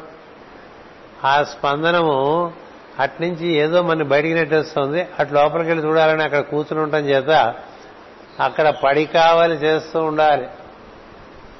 అలా పడి కావాలి చేస్తూ ఉంటే ఏదో సమయంలో కాలం కర్మం కలిసి వస్తే లోపలికి వెళ్ళిపోతాం. కాలం కర్మం అని ఎందుకు చెప్పానంటే నీ కర్మ బయట లాగేస్తుంటే నువ్వేం చేయలేవు. ప్రతివాడు వాడి కర్మ వాడిని బయట లాగేస్తూ ఉంటే వాడేం చేసుకోలేడు. అంచేత కర్మానికి కావలసినంత మాంసం పడేసి అంటే చేయవలసిన పని చేసేసి వచ్చి కూర్చో అని చెప్తారు. పనులే కొట్టి కూర్చునే వాళ్ళు బాధ్యత లేకుండా తిరిగే వాళ్ళకి ఇవి జరగవు. ఎందుకంటే నీ పని నువ్వు చేసుకొచ్చి నువ్వు వచ్చి కూర్చో. ముందు నువ్వు చేయవలసిన పని చేసేసి వచ్చి కూర్చో. ఊరికి అలా కూర్చుంటే అయిపోదు ఎందుకంటే కర్మ ఒకటి అది పూర్తి అవ్వాలి కాలం కలిసి రావాలి. అప్పుడు అలా జరిగినప్పుడు నీకు ఊర్ధముఖమైనప్పుడు అప్పుడు నీ లోపల నుంచి నీకు కొన్ని నిజమైనటువంటి దర్శనాలు జరుగుతూ వస్తూ ఉంటాయి. నువ్వు ఎప్పుడైతే హృదయం నుంచి ఈ విశుద్ధి వరకు వెళ్తావో ఆ ప్రయాణం అంతా కూడా ఈ హృదయం అంటే అనాహత కేంద్రం ఏదైతే ఉందో అది ఆ చక్రము పద్మంలాగా విచ్చుకుని నిన్ను ఊర్ధ్వగతిలోకి పంపిస్తూ ఉంటుంది. పంపిస్తూ ఉంటే వాయువుకి ఆకాశానికి మధ్యలో ఉంటుంది నీ ప్రజ్ఞ. వాయువుకి ఆకాశానికి మధ్యలో నీకేవి రూపాలేం కనబడండి ఆకాశం చేరావనుకో విశుద్ధి చేరినట్టు. అప్పుడు నువ్వు ఆకాశం అంటే అంతా నిండిన వెలుగు అని అర్థం. అంటే పరిమితము లేని హద్దులు లేని వెలుగుని ఆకాశము అంటారు. కాష్ అంటే వెలుగు. ఆకాశ్ అంటే అంతం లేని వెలుగు. దాన్ని ప్రకాష్ అంటాం. రకరకాల కాష్ అంటే కాశీ అన్నది అర్థం. ఆ కాష్లోకి నువ్వు ప్రవేశించినప్పుడు నీకెటు చూసినా వెలుగే కనిపిస్తుంది పైన వెలుగే కనిపిస్తుంది కింద అంతా వెలుగే కనిపిస్తుంటుంది. మొత్తం వెలుగులో నువ్వు ఒక బిందువులాగా ఉంటావు. అక్కడికి వచ్చిన తర్వాత ఇంకా శ్వాసల స్పందనము నిన్ను ఊర్ధముఖంగా తీసుకెళ్తూ ఇది కావాలి యోగంలో. ఎప్పుడైతే అనాహతంలోకి చేరతావో అక్కడి నుంచి నీకు వినబట్టం కనబట్టం అనేటువంటిది సాధ్యపడుతుంది.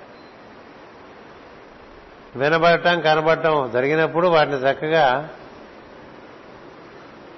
ఎక్కడైనా నోట్ చేసుకుని మనం దాని మీద ధ్యాస పెడితే తదు అనుకున్నటువంటి గ్రంథం నువ్వు తెరిచేట్టుగా నీకు ప్రకృతి కానీ గురుగారు కానీ అదృశ్యంగా సహాయం చేస్తారు. లోపలికి వెళ్ళిన వాడికి గురువు యొక్క ప్రాముఖ్యత అప్పుడు తెలుసు. ఎందుచేతనంటే నీకు ఎప్పుడు ఏ విధమైన జ్ఞానం కావాలో అప్పుడు ఆ విధమైన జ్ఞానాన్ని అందజేస్తాడు. అది గ్రంథస్థంగా అందజేయచ్చు లేకపోతే ఆయనే స్వయంగా ఆయనకి సమయం ఉంటే బోధగా అయినా అందజేస్తాడు.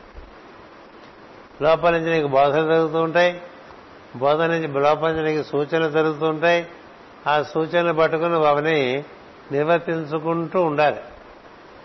అంటే ఒక భారతంలో ఒక విషయం చెప్పాలనుకోండి. ఆయనే కూర్చొని చెప్పినా విశదంగా చెప్పచ్చు.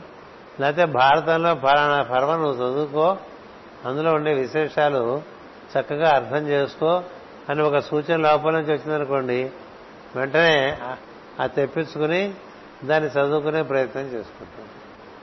అలాగే భగవద్గీత భాగవతము భారతము ఉపనిషత్తులు ఇలాగే పరమ గురువులు రచించినటువంటి గ్రంథములు వాటిని కూర్చిన సూచనలు ఇచ్చేస్తూ ఉంటారు.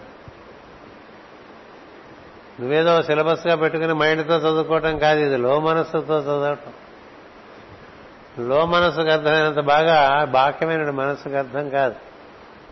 బాహ్యమైన మనసు అర్థం చేసుకున్నా అది గుర్తు పెట్టుకోలేదు లో మనస్సు దానికి ఎరుక ఎక్కువ దీనికన్నా. మరపు తక్కువ. అంచేత చదువుకోవటం చేత ఒకసారి చదవంగానే అది ఉండిపోతుంది చూడండి మనం చెప్తూ ఉంటాం ఏకసంధాగ్రాహులను. ఇలా చూస్తే అలాగే వాడికి ఉండిపోతుంది. మళ్ళీ మళ్ళీ మళ్ళీ మళ్ళీ మళ్ళీ మళ్ళీ చూడక్కర్లేదు ఎందుకని లో మనస్సు తీసుకుంది. మనకి లో మనస్సు ఏం తీసుకుంటుంది? వాళ్ళు వీళ్ళు అన్న మాటలు తీసుకుంటుంది చచ్చిపోయిన తర్వాత మర్చిపోలేంగా? కదా? ఇలా అంటాడా రాజుగారు నన్నని? జన్మంతా వాడు ఉంటారు కదా? వీడు అన్నది ఒక్కసారే వాడి మాత్రం జన్మంతా గుర్తుంది. అన్నవాడు మర్చిపోతాడు తమాషాగా. ఈ విన్నవాడు అది పట్టుకున్నట్లా పిసుకుంటూ ఉంటాడు. ఎంత దురదృష్టమైన జీవితం. ఇందువల్ల నీలో నీ గురించిన దురభిమానం ఎక్కువ ఉన్నప్పుడు అవతల వాళ్ళు నన్ను మాటలు నీకు బాగా గుర్తొస్తూ ఉంటాయి.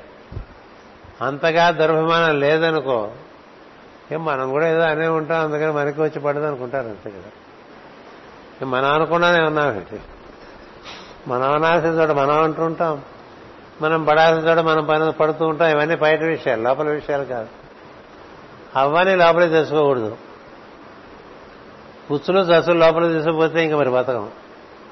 అందుకని అవన్నీ బయట మనసులోనే వదిలేసి లోపల మనసుతో మనం అందుకనే అమ్మవారి స్తోత్రంలో కూడా లోపల మనసుకి ఆరాధన బయట మనసుకి ఆరాధన నా బంధం. ఇంత కథ ఉందండి. ఈ కథలో ప్రవేశిస్తే క్రమక్రమంగా క్రమక్రమంగా నీకు లోపల నుంచే అన్ని ఆదేశాలు వస్తాయి. అన్ని నిర్దేశాలు వస్తాయి. అంత మార్గదర్శకత్వం జరుగుతూ ఉంటుంది.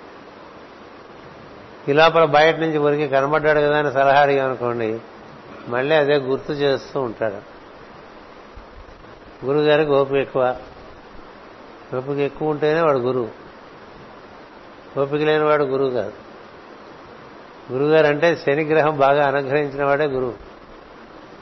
గురుగ్రహం అనుగ్రహం అనుగ్రహం శనికి అనుగ్రహిస్తేనే గురువు అనుగ్రహిస్తాడు. మీకు తెలుసో లేదో మళ్ళీ భాగవత కథ వచ్చినప్పుడు చెప్తా. శని గురువులు వాళ్ళ వలయాలు రెండు కూడా ఓదాని పక్కన ఒకటే తిరుగుతుంది సూర్యుడు చుట్టూ గ్రహాలు తిరుగుతుంటాయి కదా.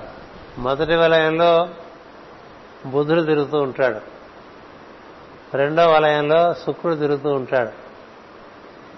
మూడో వలయంలో చంద్రుడు తిరుగుతూ ఉంటాడు. నాలుగో వలయంలో మధ్యస్థంలో భూమి తిరుగుతూ ఉంటుంది. ఇటుపక్క ఐదో వలయంలో కుజుడు తిరుగుతూ ఉంటాడు. ఆరో వలయంలో గురుడు తిరుగుతూ ఉంటే ఏడో వలయంలో శని తిరుగుతూ ఉంటాడు. అన్నిటినీ పరిరక్షించేవాడు ఆయన. అంటే సూర్యమండలానికి పరిమితి ఎక్కడ అంటే శనివలయమే. శనివలయమే. ఈ సూర్యమండలం అంతవరకే. ఇంకా పైన ఈ సూర్యుడికి పని లేదు. అట్లా ఉంటుంది అంచేత హయ్యెస్ట్ ఎక్స్పాన్షన్ ఎవరిస్తారా అంటే శని ఇస్తారు. ఇక అంతకు మించి వెళ్ళడానికి ఏం లేదు. అంతకు మించి వెళ్ళటానికి ఎవరికీ వీలేదు సూర్యమండలంలో నువ్వే. అలా ఉంటాడు శని. శని అనుగ్రహిస్తే గురువు అనుగ్రహిస్తాడండి.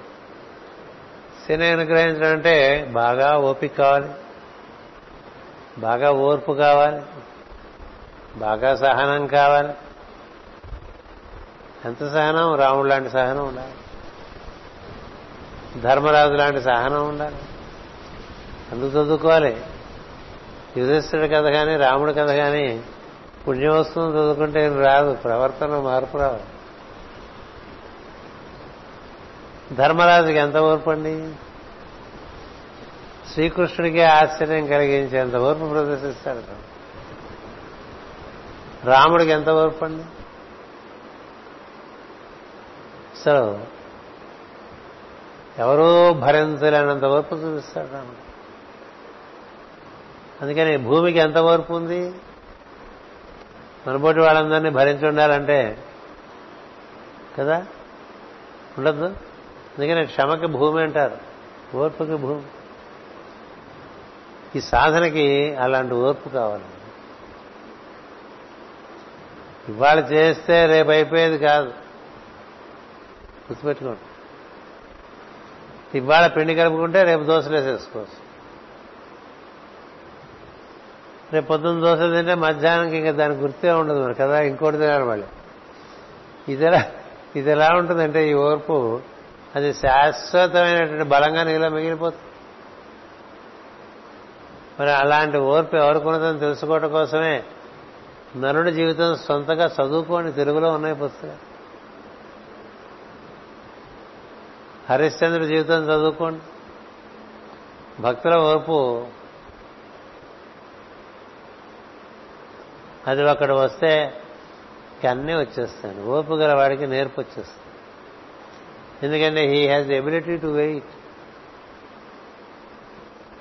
అన్నిటికీ ముందు పరిగెత్తే వాళ్ళు ఉంటారు కదా వాళ్ళకేం దొరకవు.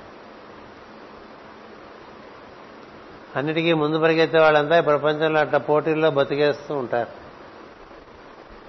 తనదైంది తన దగ్గరికి రాక మానదని కూర్చునేవాడు వాడు తెలిసినవాడు. కదా? మనదైంది మన దగ్గరికి రాదు ఎక్కడికి పోతుంది?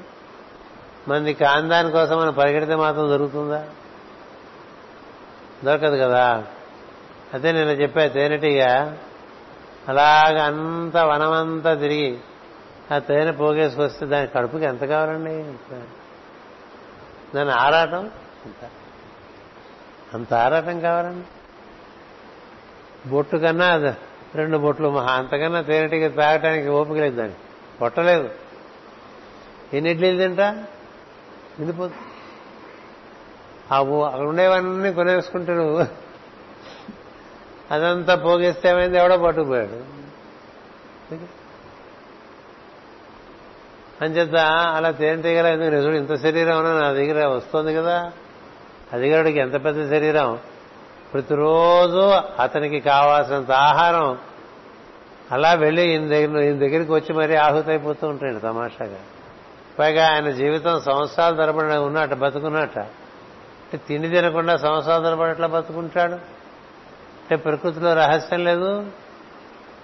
నారు పోసినవాడు నీరు పోయిడా ఇప్పుడు తాపత్రయంగా నారు పోస్తారు కదండి. వస్తారు కదా నాలుగు చినుకులు పడగానే భూమి దున్ని. నారు పోసి వదిలేస్తాడు నీరు కూడా పెడతాడు. అట్లా? నీకు మళ్ళీ జన్మనిచ్చిన వాడు నువ్వు బతకడానికి కావాల్సిన మార్గం చూపించడా? నువ్వు ఊరికి ఆరాట పడిపోతే అయిపోతుందా? నీ ఆరాటం అలా అయిందా? అంత ఆరాట పడకపోయినా కొంతమందికి అయిపోతుందిగా? మరి ఇలాంటి జ్ఞానం కలిగిందనుకోండి హాయిగా కూర్చుంటుంది హాయిగా మనం కూర్చుంటే మన దగ్గరికి అన్ని రావటం అనేటువంటిది రాజయోగం. అన్నిటి కోసం మనం పరిగెత్తడం అనేటువంటిది అదేదో అవస్థ. అంచేత లోపల కూర్చోడానికి ఎక్కువ ప్రాధాన్యత ఇస్తాడు. మాస్ గారు శంఖారావంలో ఒక వాక్యం రాశారు ఇది నాలుగో అధ్యాయంలో. ఈ సన్యాస యోగం మనకు ఉంటుంది కదా. కర్మయోగం తర్వాత కర్మ సన్యాస యోగం ఏమిటంటే ఎవడు సన్యాసి అంటే పనులు జరుగుతాయి మనం చేసేవి కాదని తెలుసు. కొంతమందికి చేయటం ఉంది చాలా విశ్వాసం ఎక్కువ. కొంతమందికి జరగటం ఉంది విశ్వాసం ఎక్కువ. ఇప్పుడు నీలో శ్వాస జరుగుతోందా? నువ్వు చేస్తున్నావా? శ్వాస నీలో జరుగుతుందా? నువ్వు చేస్తున్నావా? నువ్వు చేయకుండా నీలో జరుగుతున్నదే అది నీకన్నా గొప్పది కదా? అలాగే నువ్వు ఇదివరకు చేసిన పనులకి కావాల్సిన రిజల్ట్స్ ఇప్పుడు నీ దగ్గరికి వచ్చేస్తాయి. అందుకనే ఎక్కువ రావు తక్కువ రావు. అది తెలిసిన వాడు అడవిలో కూర్చున్న వాడి దగ్గరికి కావాల్సినవన్నీ వచ్చేస్తాయండి. అందుకని చేసుకున్న వారికి చేసుకున్నంత మహాదేవ. ఇప్పుడు ఊరికి ఆరాట పడిపోతే అవదు ఇప్పుడు చేసుకో ముందుకు పనికొస్తుంది. ఇప్పుడు చేసుకుంది ముందుకు పనికొస్తుంది. ఇదివరకు చేసుకుంది ఇప్పుడు పనికొస్తూ ఉంటుంది. అంచేత అడవికి వెళ్ళిపోయాడు అనుకోండి అక్కడే అన్నయం మరుస్తారండి. రాముడికి వనవాసం ఆయన దేని అయోధ్యలో రాజప్రసాదంలో ఉన్న దానికన్నా హాయిగా ఉండేది ఆయనకి ఆవిడకి కూడా. చెప్పేశారు కూడా. వాల్మీకి ముఖతగా వనమే హాయిగా ఉంది మన ఇంటికన్నా కదా ఇల్లుకన్నా గుడిపదిలో అన్నట్టు. అంతా చేయించుకుని తిరిగి వచ్చిన కూడా వాళ్ళ వనంలోనికే వెళ్ళిపోదాం అనుకుంటూ ఉండేవాడు ఎప్పుడు. తదాస్తు అన్నది ప్రకృతి లైఫ్. అంచేత ధర్మరాజు వనంకి వెళ్తే ఏం లోటైంది అయింది ఏ లోటు లేదు. ఇంటివాడికి వంట చేసే పని కూడా తప్పింది. మన ఇంట్లో మనం ఉంటే మనం వండుకుని తినాలి పది మంది పెట్టాలండి కదా? మనమే ఇంట్లో లేవనుకోండి. ద్రౌపది కంప్లైంట్ చేయడానికి ఏం లేదే గట్టిగా అడిగితే. అప్పుడప్పుడు అట్లా మాట్లాడుతూ ఉంటాను వీళ్ళందరితో సరదాగా. ఎందుకంటే ఈ ప్రజలన్నీ చుట్టుపక్కలే ఉంటాయి. ఎక్కడ భారతం చెప్తారో ఎక్కడ భాగవతం చెప్తారో ఎక్కడ భగవద్గీత చెప్తారో ఎక్కడ యోగం గురించి మాట్లాడతారో అక్కడ సమస్తమైనటువంటిది దివ్య ప్రజ్ఞలు సరదాగా వినడానికి వస్తే వీడు ఏం చెప్తాడో విందాం చూద్దామని. ఇలా ఉంటారు హనుమంతుడు అంటూ లాంటి వాళ్ళు కూడా వచ్చేస్తుంటారు అప్పుడప్పుడు. అందుచేత నేను అంటూ ఉంటాను నీకేం తల్లి? పద్నాలుగేళ్ళు వనవాసంలో నువ్వు ఎన్నడూ వంట చేసింది లేదు కదా. ఇంట్లో ఉంటే వండుకోవద్దండి.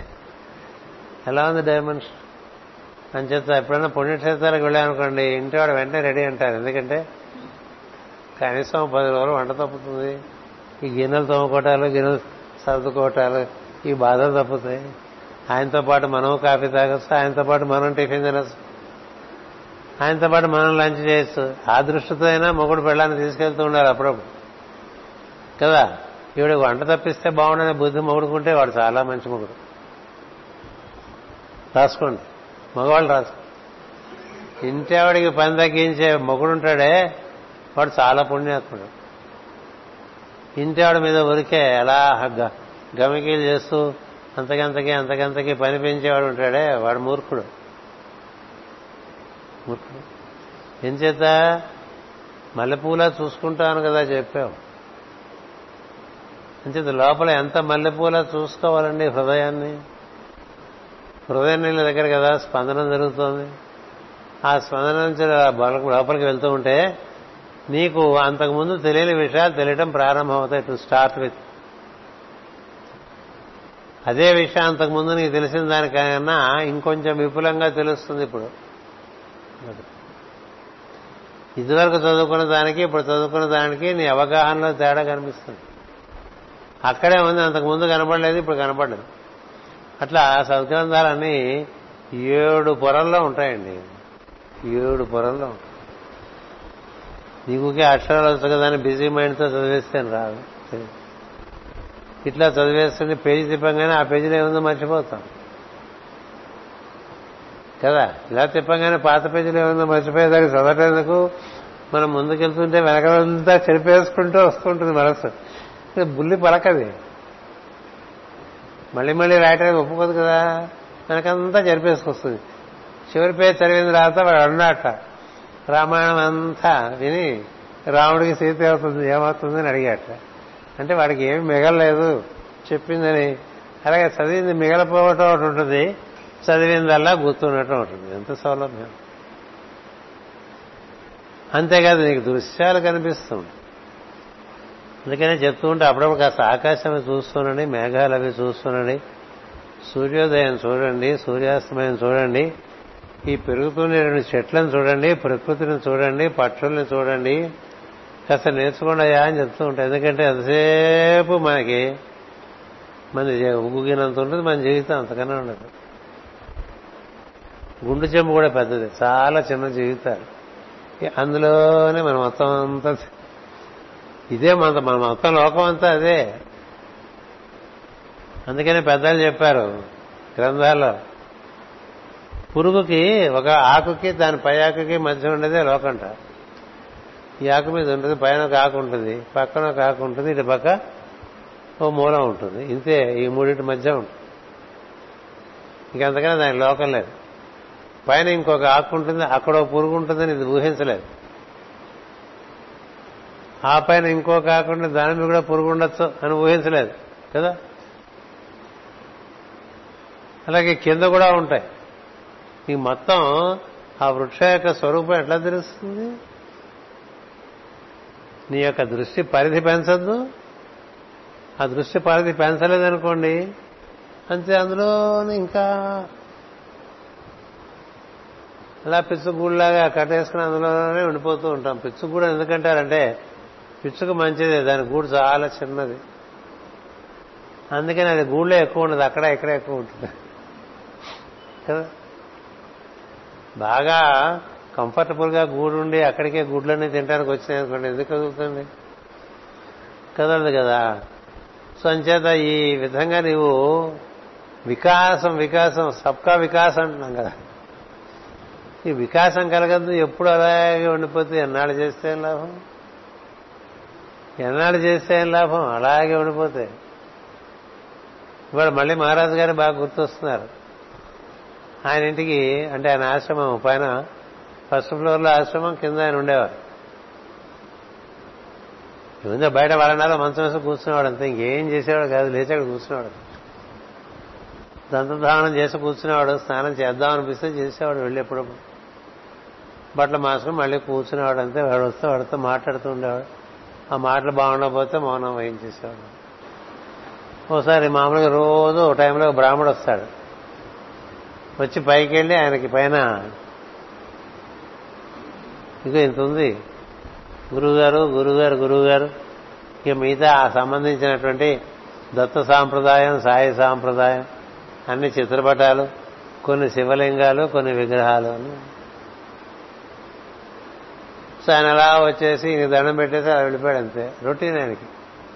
ఈయనకి రావటం దండం పెట్టడం పైకి వెళ్ళిపోవటం అక్కడ అన్ని పూజ చేసేస్తాడు అన్నిటికీ అన్ని శుభ్రంగా శుభ్రం చేసి పువ్వులతో అక్షతలతో శాస్త్రీయంగా పూజ చేసేసి మళ్ళీ వచ్చి దండం పెట్టేసి నీకు తీర్థం ఇచ్చేసి వెళ్ళిపోతాం. ఆయన చూపించి అంటాడు ఈయన ఇది అంతా హాస్యమే కదా. వీడు ఎందుకు వస్తాడో తెలుసా? అని తెలుసు అని చెప్పా. మీరు చేర్చారు? ఆయన చేసుకుంటున్నాడు. కదా? మీకు అందరూ అందరూ తలవాటు చేరిస్తే మనం కదండి చేసుకుంటున్నాం. నా బుట్టివాడు వచ్చినప్పుడు వస్తాడు? లేకపోతే లేదు. ఏమన్నా అంటే వృద్ధాప్యం అంటాడు. కదా?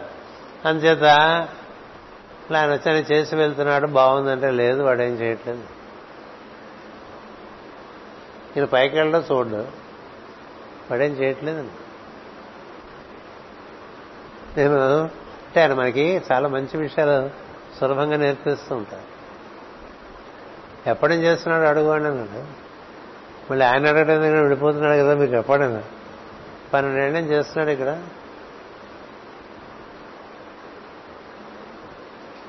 వాడు వస్తాడు అన్ని తప్పేలాలు తయారు కడిగినట్టు కడిగేసేసి బొట్లు పెట్టేసి వెళ్ళిపోతాడు. వాడికి ఏమి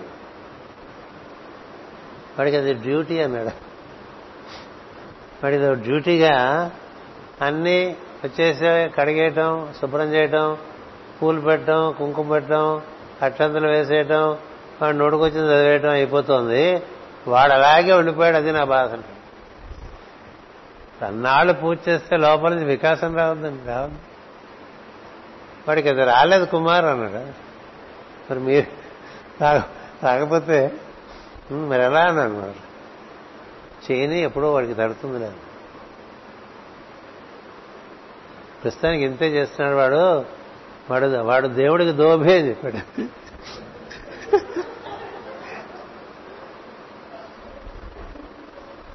దేవుడు చాలా గొప్పవాడు అన్ని ఏర్పాటు చేసుకుంటాడు. వంటవాడు ఉంటాడు దేవుడికి. సాకలవాడు ఉంటాడు. పని మనిషి ఉంటుంది. అందరినీ ఏర్పాటు చేసుకుంటాడు పైన. మనతో ఏం పని లేదు అంటుంటాడు పైగా. మనతో ఆయనకి పని లేదు అంటుంటాడు. ఇంతనే అంత పని అంత అట్లా సరదాగా ఉండేవారు ఎందుకు చెప్తున్నానంటే వికాసం కలుగుతూ వస్తూ ఉంటుంది. అది అంతకంతకి అంతకంతకి దాంట్లోంచి జ్ఞాన పిపాస పెరుగుతుంది. సమయం దాటిపోకుండా చూసుకోవాలి. జ్ఞాన పిపాస అంటే ఇంకా తెలుసుకుందాం ఇంకా తెలుసుకుందాం. అది ఒక ఒక స్థితి. అలా ఎందుకని ఎంత తెలుసుకుంటూ ఉంటే అందులోంచి రెండు జరుగుతాయి. నీవు ఈ స్థానికమైన పరిస్థితుల నుంచి బహిష్కృతం అయిపోతావు. అంటే ఊళ్ళో జరిగే చిల్లర పడిన విషయాలు కానీ చుట్టుపక్కల జరిగే కానీ మనకి సంబంధం లేనివి అవన్నీ మనం పట్టించుకోకలేదు కదా? మనకు అవసరం లేదు అది. మామూలుగా ఏం తోసపోతే అవన్నీ పట్టించుకుంటూ ఉంటాం కదా? లేకపోతే ఎందుకు పట్టించుకుంటాం మనకు అవసరమైన విషయాన్నే పట్టించుకుంటాం మిగతా విషయాలు పట్టించుకోం. అలాగా దీని ఎందు ఆసక్తి పెరుగుతూ వస్తూ ఉంటుంది. ఇంకా వినాలనిపిస్తుంది ఇంకా తెలుసుకోవాలనిపిస్తుంది. కళ్ళు మూసు కూర్చుంటే ఇవాళ గురువు గారు ఏం చెప్తాడో లోపల. అంతేగాని ఇవాళ గురుగారు మాకు ఏం చేసి పెడతాడో కాదు. మనకి ఏం చెప్తాడో? ఇలా ఎలాంటి వికాసం ఇస్తాడో? ఏ దారిలో పంపిస్తాడో? ఏం బాధ్యతలు ఇస్తాడో? ఆయన ఇచ్చే బాధ్యతలు నిర్వర్తిస్తూ అలా మనం ఆ జ్ఞాన పిపాసలు ఉంటే ఏం జరుగుతుందంటే మనకి తెలియకుండా మన చుట్టూ ఉండేటువంటి లోకంతో ఒక చక్కని సన్యాసం ఏర్పడిపోతుంది. అంటే వాళ్ళు మనం బాధ పెట్టరు మనం వాళ్ళని బాధ పెట్టం. ఈ పాత ఫ్రెండ్స్ అంతా పోతారు కొత్త ఫ్రెండ్స్ అంతా వస్తారు. అంత బాగుంది. అయోధ్యలో ఉంటే ఉంటుంది ఎట్లా ఉంటుంది రాముడికి? వనంలో ఉంటే ఎట్లా ఉంది? వనంలో ఉంటే అందరూ మునులు ఋషులు వాళ్ళతోనే సాగి ఈ ధర్మరాజుకైనా అంతే వనంలోకి వెళ్ళటం వల్ల కదా మార్కెట్ వాడు కనబడ్డాడు. అయోధ్యలో కూర్చుంటే ఏం దొరుకుతుంది? అయోధ్యలో కూర్చోడం అంటే ఊళ్ళో కూర్చోడం ప్రపంచంలో కూర్చోడం. హస్తినాపురంలో కూర్చోవడం అంటే మీ అందరికీ తెలుసు ఏం జరుగుతుందో ఢిల్లీలో. కదా? అక్కడ కూర్చుంటే ప్రపంచం. ఎక్కడ కూర్చుంటే ప్రపంచం ఉండదో అక్కడ కూర్చుంటాం అనేది ఒకటి వీలుపడుతుంది. ఈ ప్రపంచంలోకి తగుమాత్రంగా వచ్చి ఇందులోకి ఎక్కువ వెళ్ళే అవకాశం ఏర్పడుతుంది. అప్పుడు నీకు సద్గ్రంథములన్నీ కోరి తమను తామను పరిచయం చేసుకుంటాయండి. ఇది బాగా గుర్తుపెట్టుకోండి. గ్రంథములు కేవలం కాగితాలు కావు. సత్పురుషుల చే లెక్కింపబడినటువంటి ప్రతి విషయం కూడా అవి సజీవములు. అవి వాటందరూ అవే నీ దగ్గరికి వస్తాయి. చాలా ఆశ్చర్యంగా ఉంటాయి. అవి నువ్వు చదువుకోవడం జరుగుతుంది. వాటిలో విషయాలు రహస్యాలు మనకు అర్థమైపోతూ ఉంటాయి. ఆశ్చర్యం కలిగిస్తూ ఉంటుంది. మిగతా వాళ్ళకి అందరూ మనకు అందుతూ ఉంటాయి. మిగతా వాళ్ళకి అందరివి మనకు అందుతూ ఉంటుంది. మీకు ఇది ఎలా తెలుసు అని అడుగుతారు. ఎలా తెలుసు ఏంటి? నువ్వు చేసేటువంటి అని నీకు తెలుసు. అందుకని దీనికి సమయం పెంచుకుంటూ వెళ్ళటం డిప్యూటీ అలా లోపలికి వెళ్తే అప్లిఫ్ట్మెంట్ వస్తుంది. ఇక్కడ పెట్టే బోర్డు ప్రేయర్ అప్లిఫ్ట్స్ అని. కదా?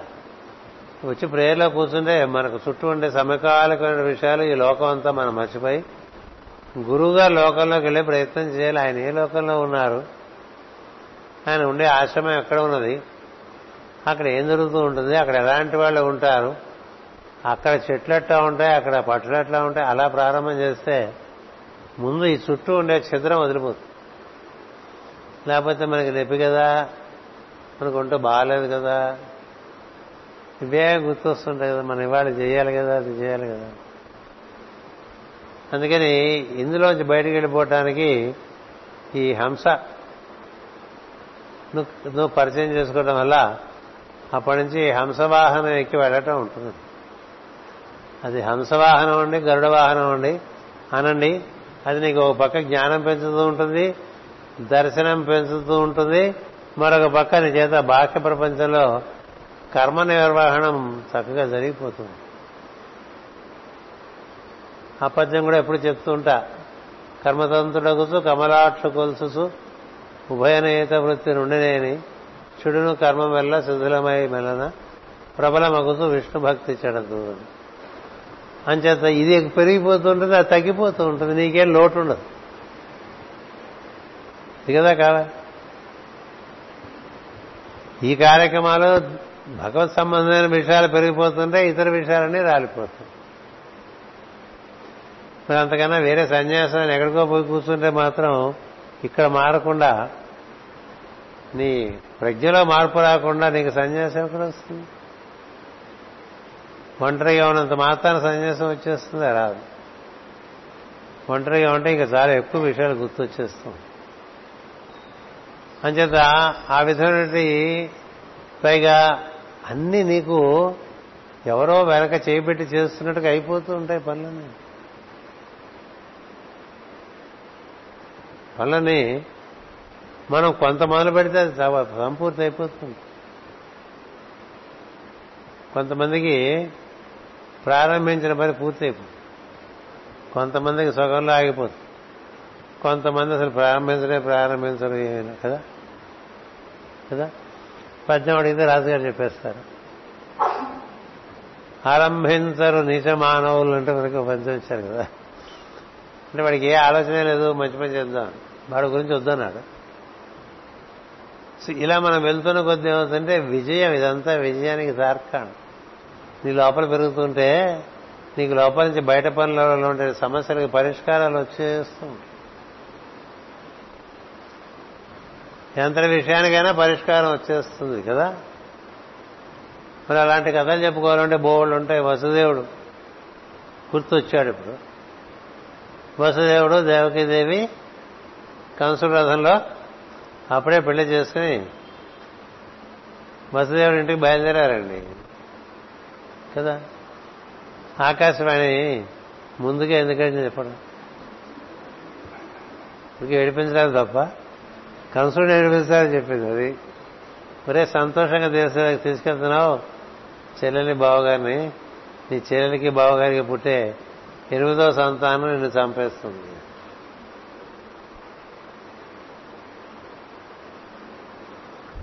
అంటే మరి వాడు అసలే చుట్టానికి అట్లా ఒక రకమైన మమకారపు కప్పులో ఉన్నాడు కానీ వాడి తర్వాతే కదా వాడికి అందరూ.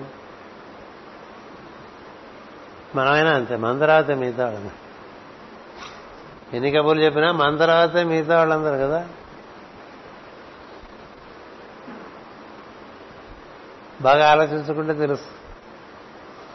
అంటే ఒక బాగాలేన వాళ్ళ పక్క ఆత్మీయుల పక్కన మనం కాపురం ఉన్నాం అనుకోండి కాసేపు నిద్ర వస్తే ఏం చేస్తాం? ఇంకొన్ని మీద నేను పడుకుంటాను కాసేపు చూడమని వదిలేస్తాం కదా.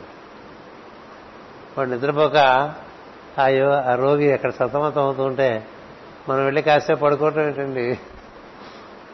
ఎందుకని మనకి నిద్ర వస్తూ ఉంటుంది వాడికి నిద్ర రా నీకు ఎలాగో నిద్ర రాదు కదా నేను పోయి పడుకుంటానంట. అలాగే మనకి ముందు మనం తర్వాత కదా మిగతా ప్రపంచం. అది పరాకాష్ఠలండి స్వార్థంలో అది తెగటం అనేది చాలా కష్టం. బోట్లో వాడంతా కుటుంబంతో ధనంతో అలా ప్రయాణం చేస్తుంటే బోటుకు చిల్లు పడితే వాడు ఒక్కొక్కటి ఒక్కొక్కటి అన్నీ పారేస్తాడు. ధనం పారాడు పెళ్ళాన్ని కూడా దూకేయమంటాడు పిల్లల్ని దోసేస్తాడు చివరికి అప్పుడు కూడా తేడా పడిపోతే దూకాలి మూట పడేయాలి. ఏం చేయాలి? మూట పడేస్తే తను బతికేం లాభం? ఇది పాతికేళ్ళు సంపాదించిన మూట అది పడిపోతే వీడు ఇంకేం చేస్తాడు ఈ ముగసు సందేహిస్తున్నట ఈ లోపల రెండు కథ ముడిగిపోయాడు అయిపోయింది. ఏం జరిగిందంటే మన తర్వాతే భార్య పిల్లలు అన్నట్టుగా ఉంటాడు మనిషి. నిస్సందేహంగా. సరే అదలా ఉండగా కంసుడు సంగతికి వస్తే వాడికి వెంటనే ఇలా తిరిగిపోయాడండి. హండ్రెడ్ అండ్ ఎయిటీ డిగ్రీస్ తిప్పేశాడు ఫేస్. తిప్పేసి రౌద్రాకారం ధరించాడు. ఎప్పుడో దీనికి పిల్లలు పుట్టడం అప్పుడు వాడేవాడు చంపడం ఈ గోలంతా నాకెందుకు? ఇప్పుడే దీన్ని చంపేస్తే పోయాడు భయం.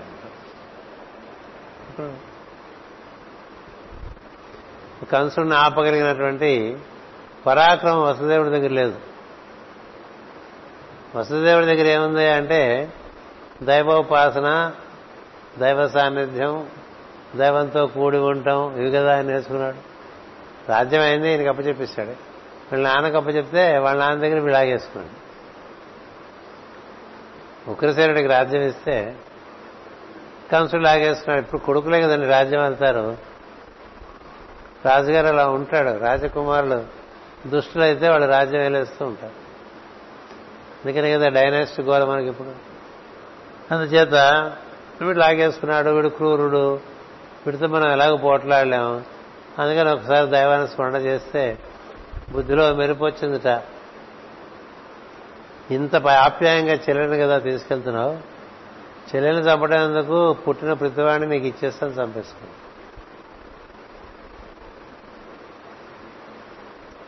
పుట్టిన ప్రతివాడిని నీకు ఇచ్చేస్తాను చంపేసుకో. నీకు ఇప్పుడు సమస్య లేదు. నీకు చెల్లెల వల్ల ఇంతవరకు సమస్య లేదు కదా? ఇంతకు ముందు కూడా ఉండదు ఎందుకంటే చెల్లెలు నేను గురించి ఎప్పుడు వేరేగా భావం చేయదు. అని చెప్తారండి అందాక బుద్ధి నగడడి అందాడ అందాక జరింపవలయను బుద్ధి యోగమునన దైవ యోగమునని అని చెప్తాడు.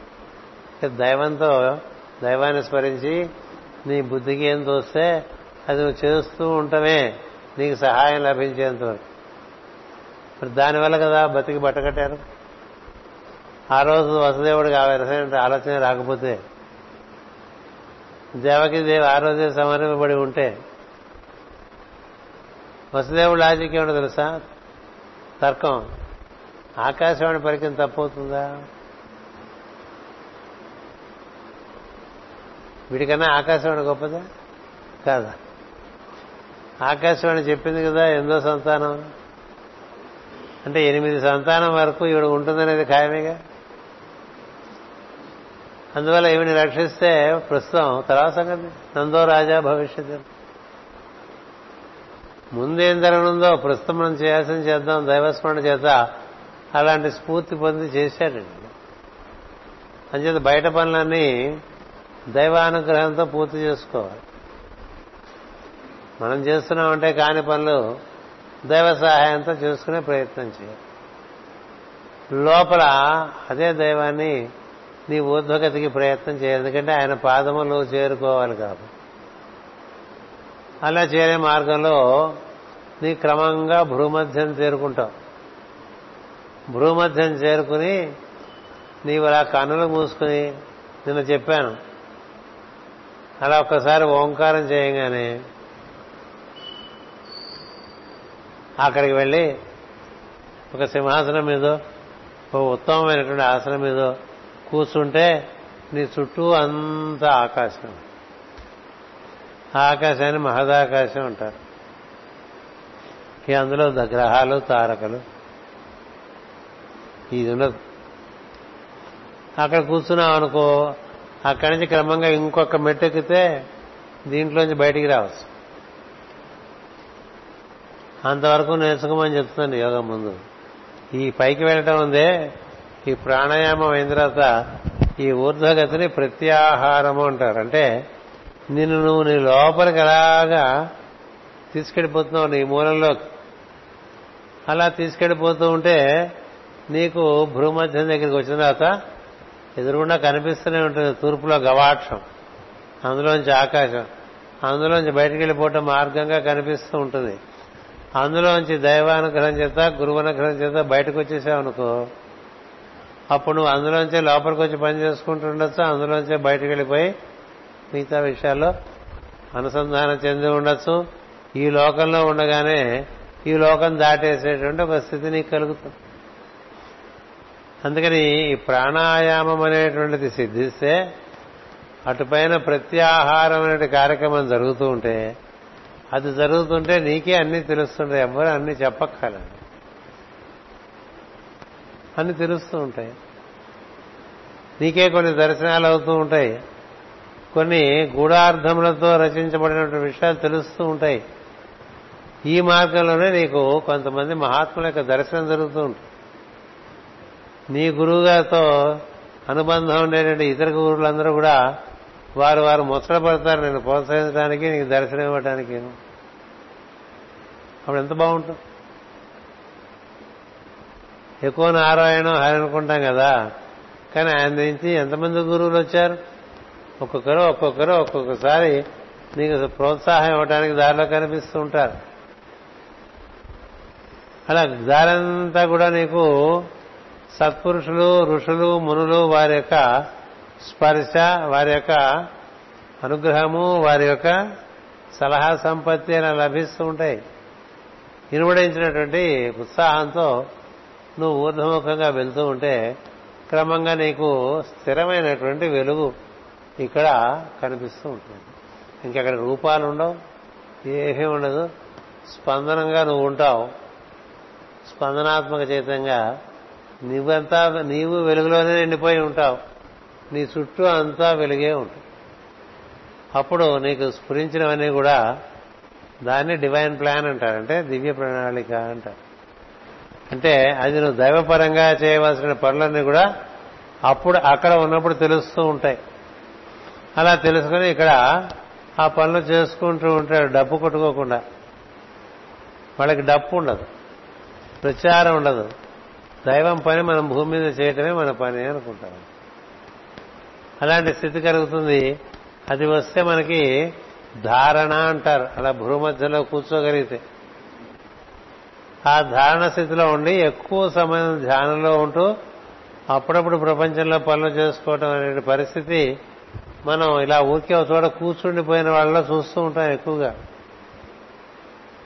నేను చెప్పా కదా కుంభకోణంలోను పాండిచ్చేరిలోను అరుణాచలంలోను కలకత్తా భవతారిణి ఆలయంలోను షిరిడీలోను ఇలా కూర్చుండిపోయిన వాళ్ళు ఉన్నారు కదా. ఈ కూర్చుండిపోయిన వాళ్ళంతా దివ్య ప్రణాళిక నిర్వర్తిస్తూ ఉంటారు. ఇతర సమయాల్లో ఆ లోకాల్లో విహరిస్తూ ఉంటారు. భగవంతుని యొక్క పాదముల దగ్గర ఉంటారు. అలాంటి స్థితి కలుగుతుంది. అక్కడి నుంచి ఏ పనైనా అక్కడి నుంచి వచ్చిన పనే చేస్తూ ఉంటారు. ఈ విధంగా నిర్వర్తించుకోవడం ధారణ జరిగినప్పుడే విలుపడుతుంది. ధారణ ఎందు చేరినా కూడా ధ్యానము అనేటువంటిది అప్పుడు నిర్వర్తించుకుంటారు. అప్పుడు చేసే ధ్యానం. ఏమిటా ధ్యానం అంటే నీకు సమస్త సృష్టికి మూలమైన దాంట్లోకి నువ్వు ప్రవేశించే ప్రయత్నం. అప్పుడు నువ్వు ఈ భ్రమధ్యమనందు ఉండి సహస్రారములకు గురి పెడతావు. గురి పెట్టి ఆ సహస్రారమునందు ఉండేటువంటి ప్రజ్ఞ అందు నువ్వు ప్రవేశించే ప్రయత్నంలో నీ ప్రయత్నం కొంత సాగుతుండగా అటు నుంచి అనుగ్రహంగా అది నిన్ను పట్టుకెళ్ళిపోతుంది. అంచేత బ్రహ్మమే నిన్ను పొందుతుంది. నువ్వు బ్రహ్మాన్ని పొందలేవు. బ్రహ్మమే నిన్ను పొందుతుంది అని చెప్తుంది వేదం. బ్రహ్మ విధాప్నోతి పరం అనేటువంటి ఒక వాక్యం మనం తైత్రి ఉపనిషత్తులో వింటాం. దానికి మాస్టర్ గారు చక్కని వ్యాఖ్య చేశారు. అది అలా పడిపోయింది. ఎనభై మూడులో చేశారు వాక్యం. బ్రహ్మ విధాప్నోతి పరం అంటే బ్రహ్మవిధులు బ్రహ్మము కోసం ప్రయత్నం చేస్తున్నటువంటి వాళ్ళు బ్రహ్మమును పొందుతారు అని చెప్తారు. అది చాలా శుద్ధ తప్పు. పండితులు అందరూ అలా చెప్తారు. బ్రహ్మముచే పొందబడతారు బ్రహ్మం అనుగ్రహించి నేను పొందబడటం చేత అప్పుడు నీవు లేని స్థితి నీకు ఏర్పడిపోతుంది. దాన్ని సమాధి స్థితి అంట ఇంతవరకు మన కథ ఉన్నది కాబట్టి ఇంత కథకి ప్రతీకలుగా మనం పెట్టుకున్నటువంటి ఈ చిత్రపటాలు గురుపటాలని దేవతా విగ్రహాలన్నీ కూడా అవన్నీ ఈ సద్గురువులందరూ అలాంటి విషయాలు సాధించిన వారు దేవతామూర్తులు కూడా గురుమూర్తులు పెట్టుకున్న వారందరూ ఈ విషయంలో ఎప్పుడో నిష్ణాతులైపోయి మన కోసం ఈ అంతరిక్షంలో తిరుగుతున్నటువంటి వాడు అంచేత వారిని అందరినీ మనం ఆదర్శంగా పెట్టుకున్నప్పుడు ఆ మార్గంలో మనం ప్రయాణం చేయటం అనేటువంటిది ఉత్తమోత్తమైనటువంటి పద్ధతి. నరజన్మలోనూ మాత్రమే అది సాధ్యపడుతుంది. ఇతర జన్మల్లో సాధ్యపడదు కాబట్టి ఇలాంటిది ఏదో ప్రయత్నం చేసుకోమని మన పెద్దలు మనకి ఇచ్చారు దాని ఎందు ఎవరెవరికి ఎంత రుచి ఉంటే అంత ప్రయత్నం చేసి ప్రవేశించడానికి ప్రయత్నం చేసుకుంటూ ఉండాలి. ఇది ఒక జన్మ కథ కాదు. కొన్ని జన్మ జన్మలు నడుస్తూ ఉంటుంది. కొంత సాగి మరణిస్తే పై జన్మలో మళ్ళీ అక్కడి నుంచి మొదలు పెడతాం. అది మనకి ఆరో అధ్యాయం భగవద్గీతలో చెప్తాడు శ్రీకృష్ణుడు. కొంత దూరం వెళ్ళిన తర్వాత నీకు ఆయు ప్రమాణం అయిపోయింది పై జన్మలో అక్కడి నుంచి మొదలు పెడతావు. నువ్వు ఎంత ఎక్కువ దూరం వెళ్ళి ఉంటే ఇందులోకి లోతులోకి అంత త్వరగా అది వచ్చి నిన్ను చేరుతుంది పై జన్మలో. ఇందులో ఎంత తక్కువ నువ్వు ఈ జన్మకి సాధించావో అప్పుడు మళ్ళీ పై జన్మలో అంత లేటుగా వస్తుంది. ఇంచేత ఇంకా చాలా సంచయం ఉంటుంది కాబట్టి లేటుగా అందుతుంది కొంతమందికి. అర్లీగా అందుతుంది కొంతమందికి కదా? చిన్నతనంలోనే అందిన వాళ్ళు ఉన్నారు. కొంత వయసు వచ్చిన తర్వాత అందిన వాళ్ళు ఉన్నారు. మధ్య వయసులో అందిన వాళ్ళు ఉన్నారు. ముసలి వయసులో అందిన వాళ్ళు ఉన్నారు. వారి వారి యొక్క సాధనలో వారు పండిన తీరు బట్టి పై జన్మలో అక్కడి నుంచి కార్యక్రమం మొదలవుతుంది. అది చాలా సులభం అర్థం చేసుకోవటం. పండు మనం చూస్తూ ఉంటాం అక్కడ పండుతూ ఉంటాం చెట్టు మీద కదా? అయితే కాయ అనుకోండి వంకాయ. మొగ్గేసింది వంకాయ వస్తుంది కదా. మన్నాడు చూస్తాం ఇంకొంచెం వస్తాం మన్నాడు చూస్తాం ఇంకొంచెం వస్తుంది. మళ్ళీ మొదటి నుంచి కాదు కదా. అంతవరకు పెరిగిందో అక్కడి నుంచి పెరుగుతూ వస్తూ ఉంటుంది. ఇక రేపు కోసుకోవచ్చు మనం ఈ వంకాయ రేపు కోసుకోవచ్చు ఈ వంకాయ అనుకుంటే ఆ వంకాయ రేపు కోసుకుని వండుకునే పరిస్థితి రావచ్చు. ఈరోజు రాత్రి ఏమన్నా దొంగెత్తుకోవచ్చు అది విశాఖపట్నంలో చాలా సాధ్యం. ఎప్పుడు కూడా ఒక చిన్న హాస్యమైన కథతో ముగించేద్దాం. ఎనిమిది ముప్పై ముప్పై అయిపోయింది. ఒక ఆయన పాపం కొబ్బరి చెట్లు పెంచుకున్నాడండి ఇంట్లో. ఇంట్లో పనివాడు కూడా ఉన్నాడు. సార్ సాయం చేస్తుండేవాడు వాడే నీళ్ళు పోస్తూ ఉండేవాడు. వాడే గొప్పలు తవ్వుతూ ఉండేవాడు.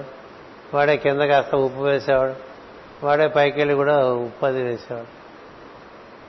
ఏదో రెండు రెండు మూడు గెలలు ఒకసారి వచ్చేస్తాయి కదా. వచ్చినంత పక్క వాడ పనివాడితో రామయ్య రేపు మన గెలదింపారు రా అలాగే బాబు అంటాడు. రేపు కదా దింపన్నారు. ఇవాళ రాత్రి అందులో ఒక గెల మిస్ అయిపోతుంది.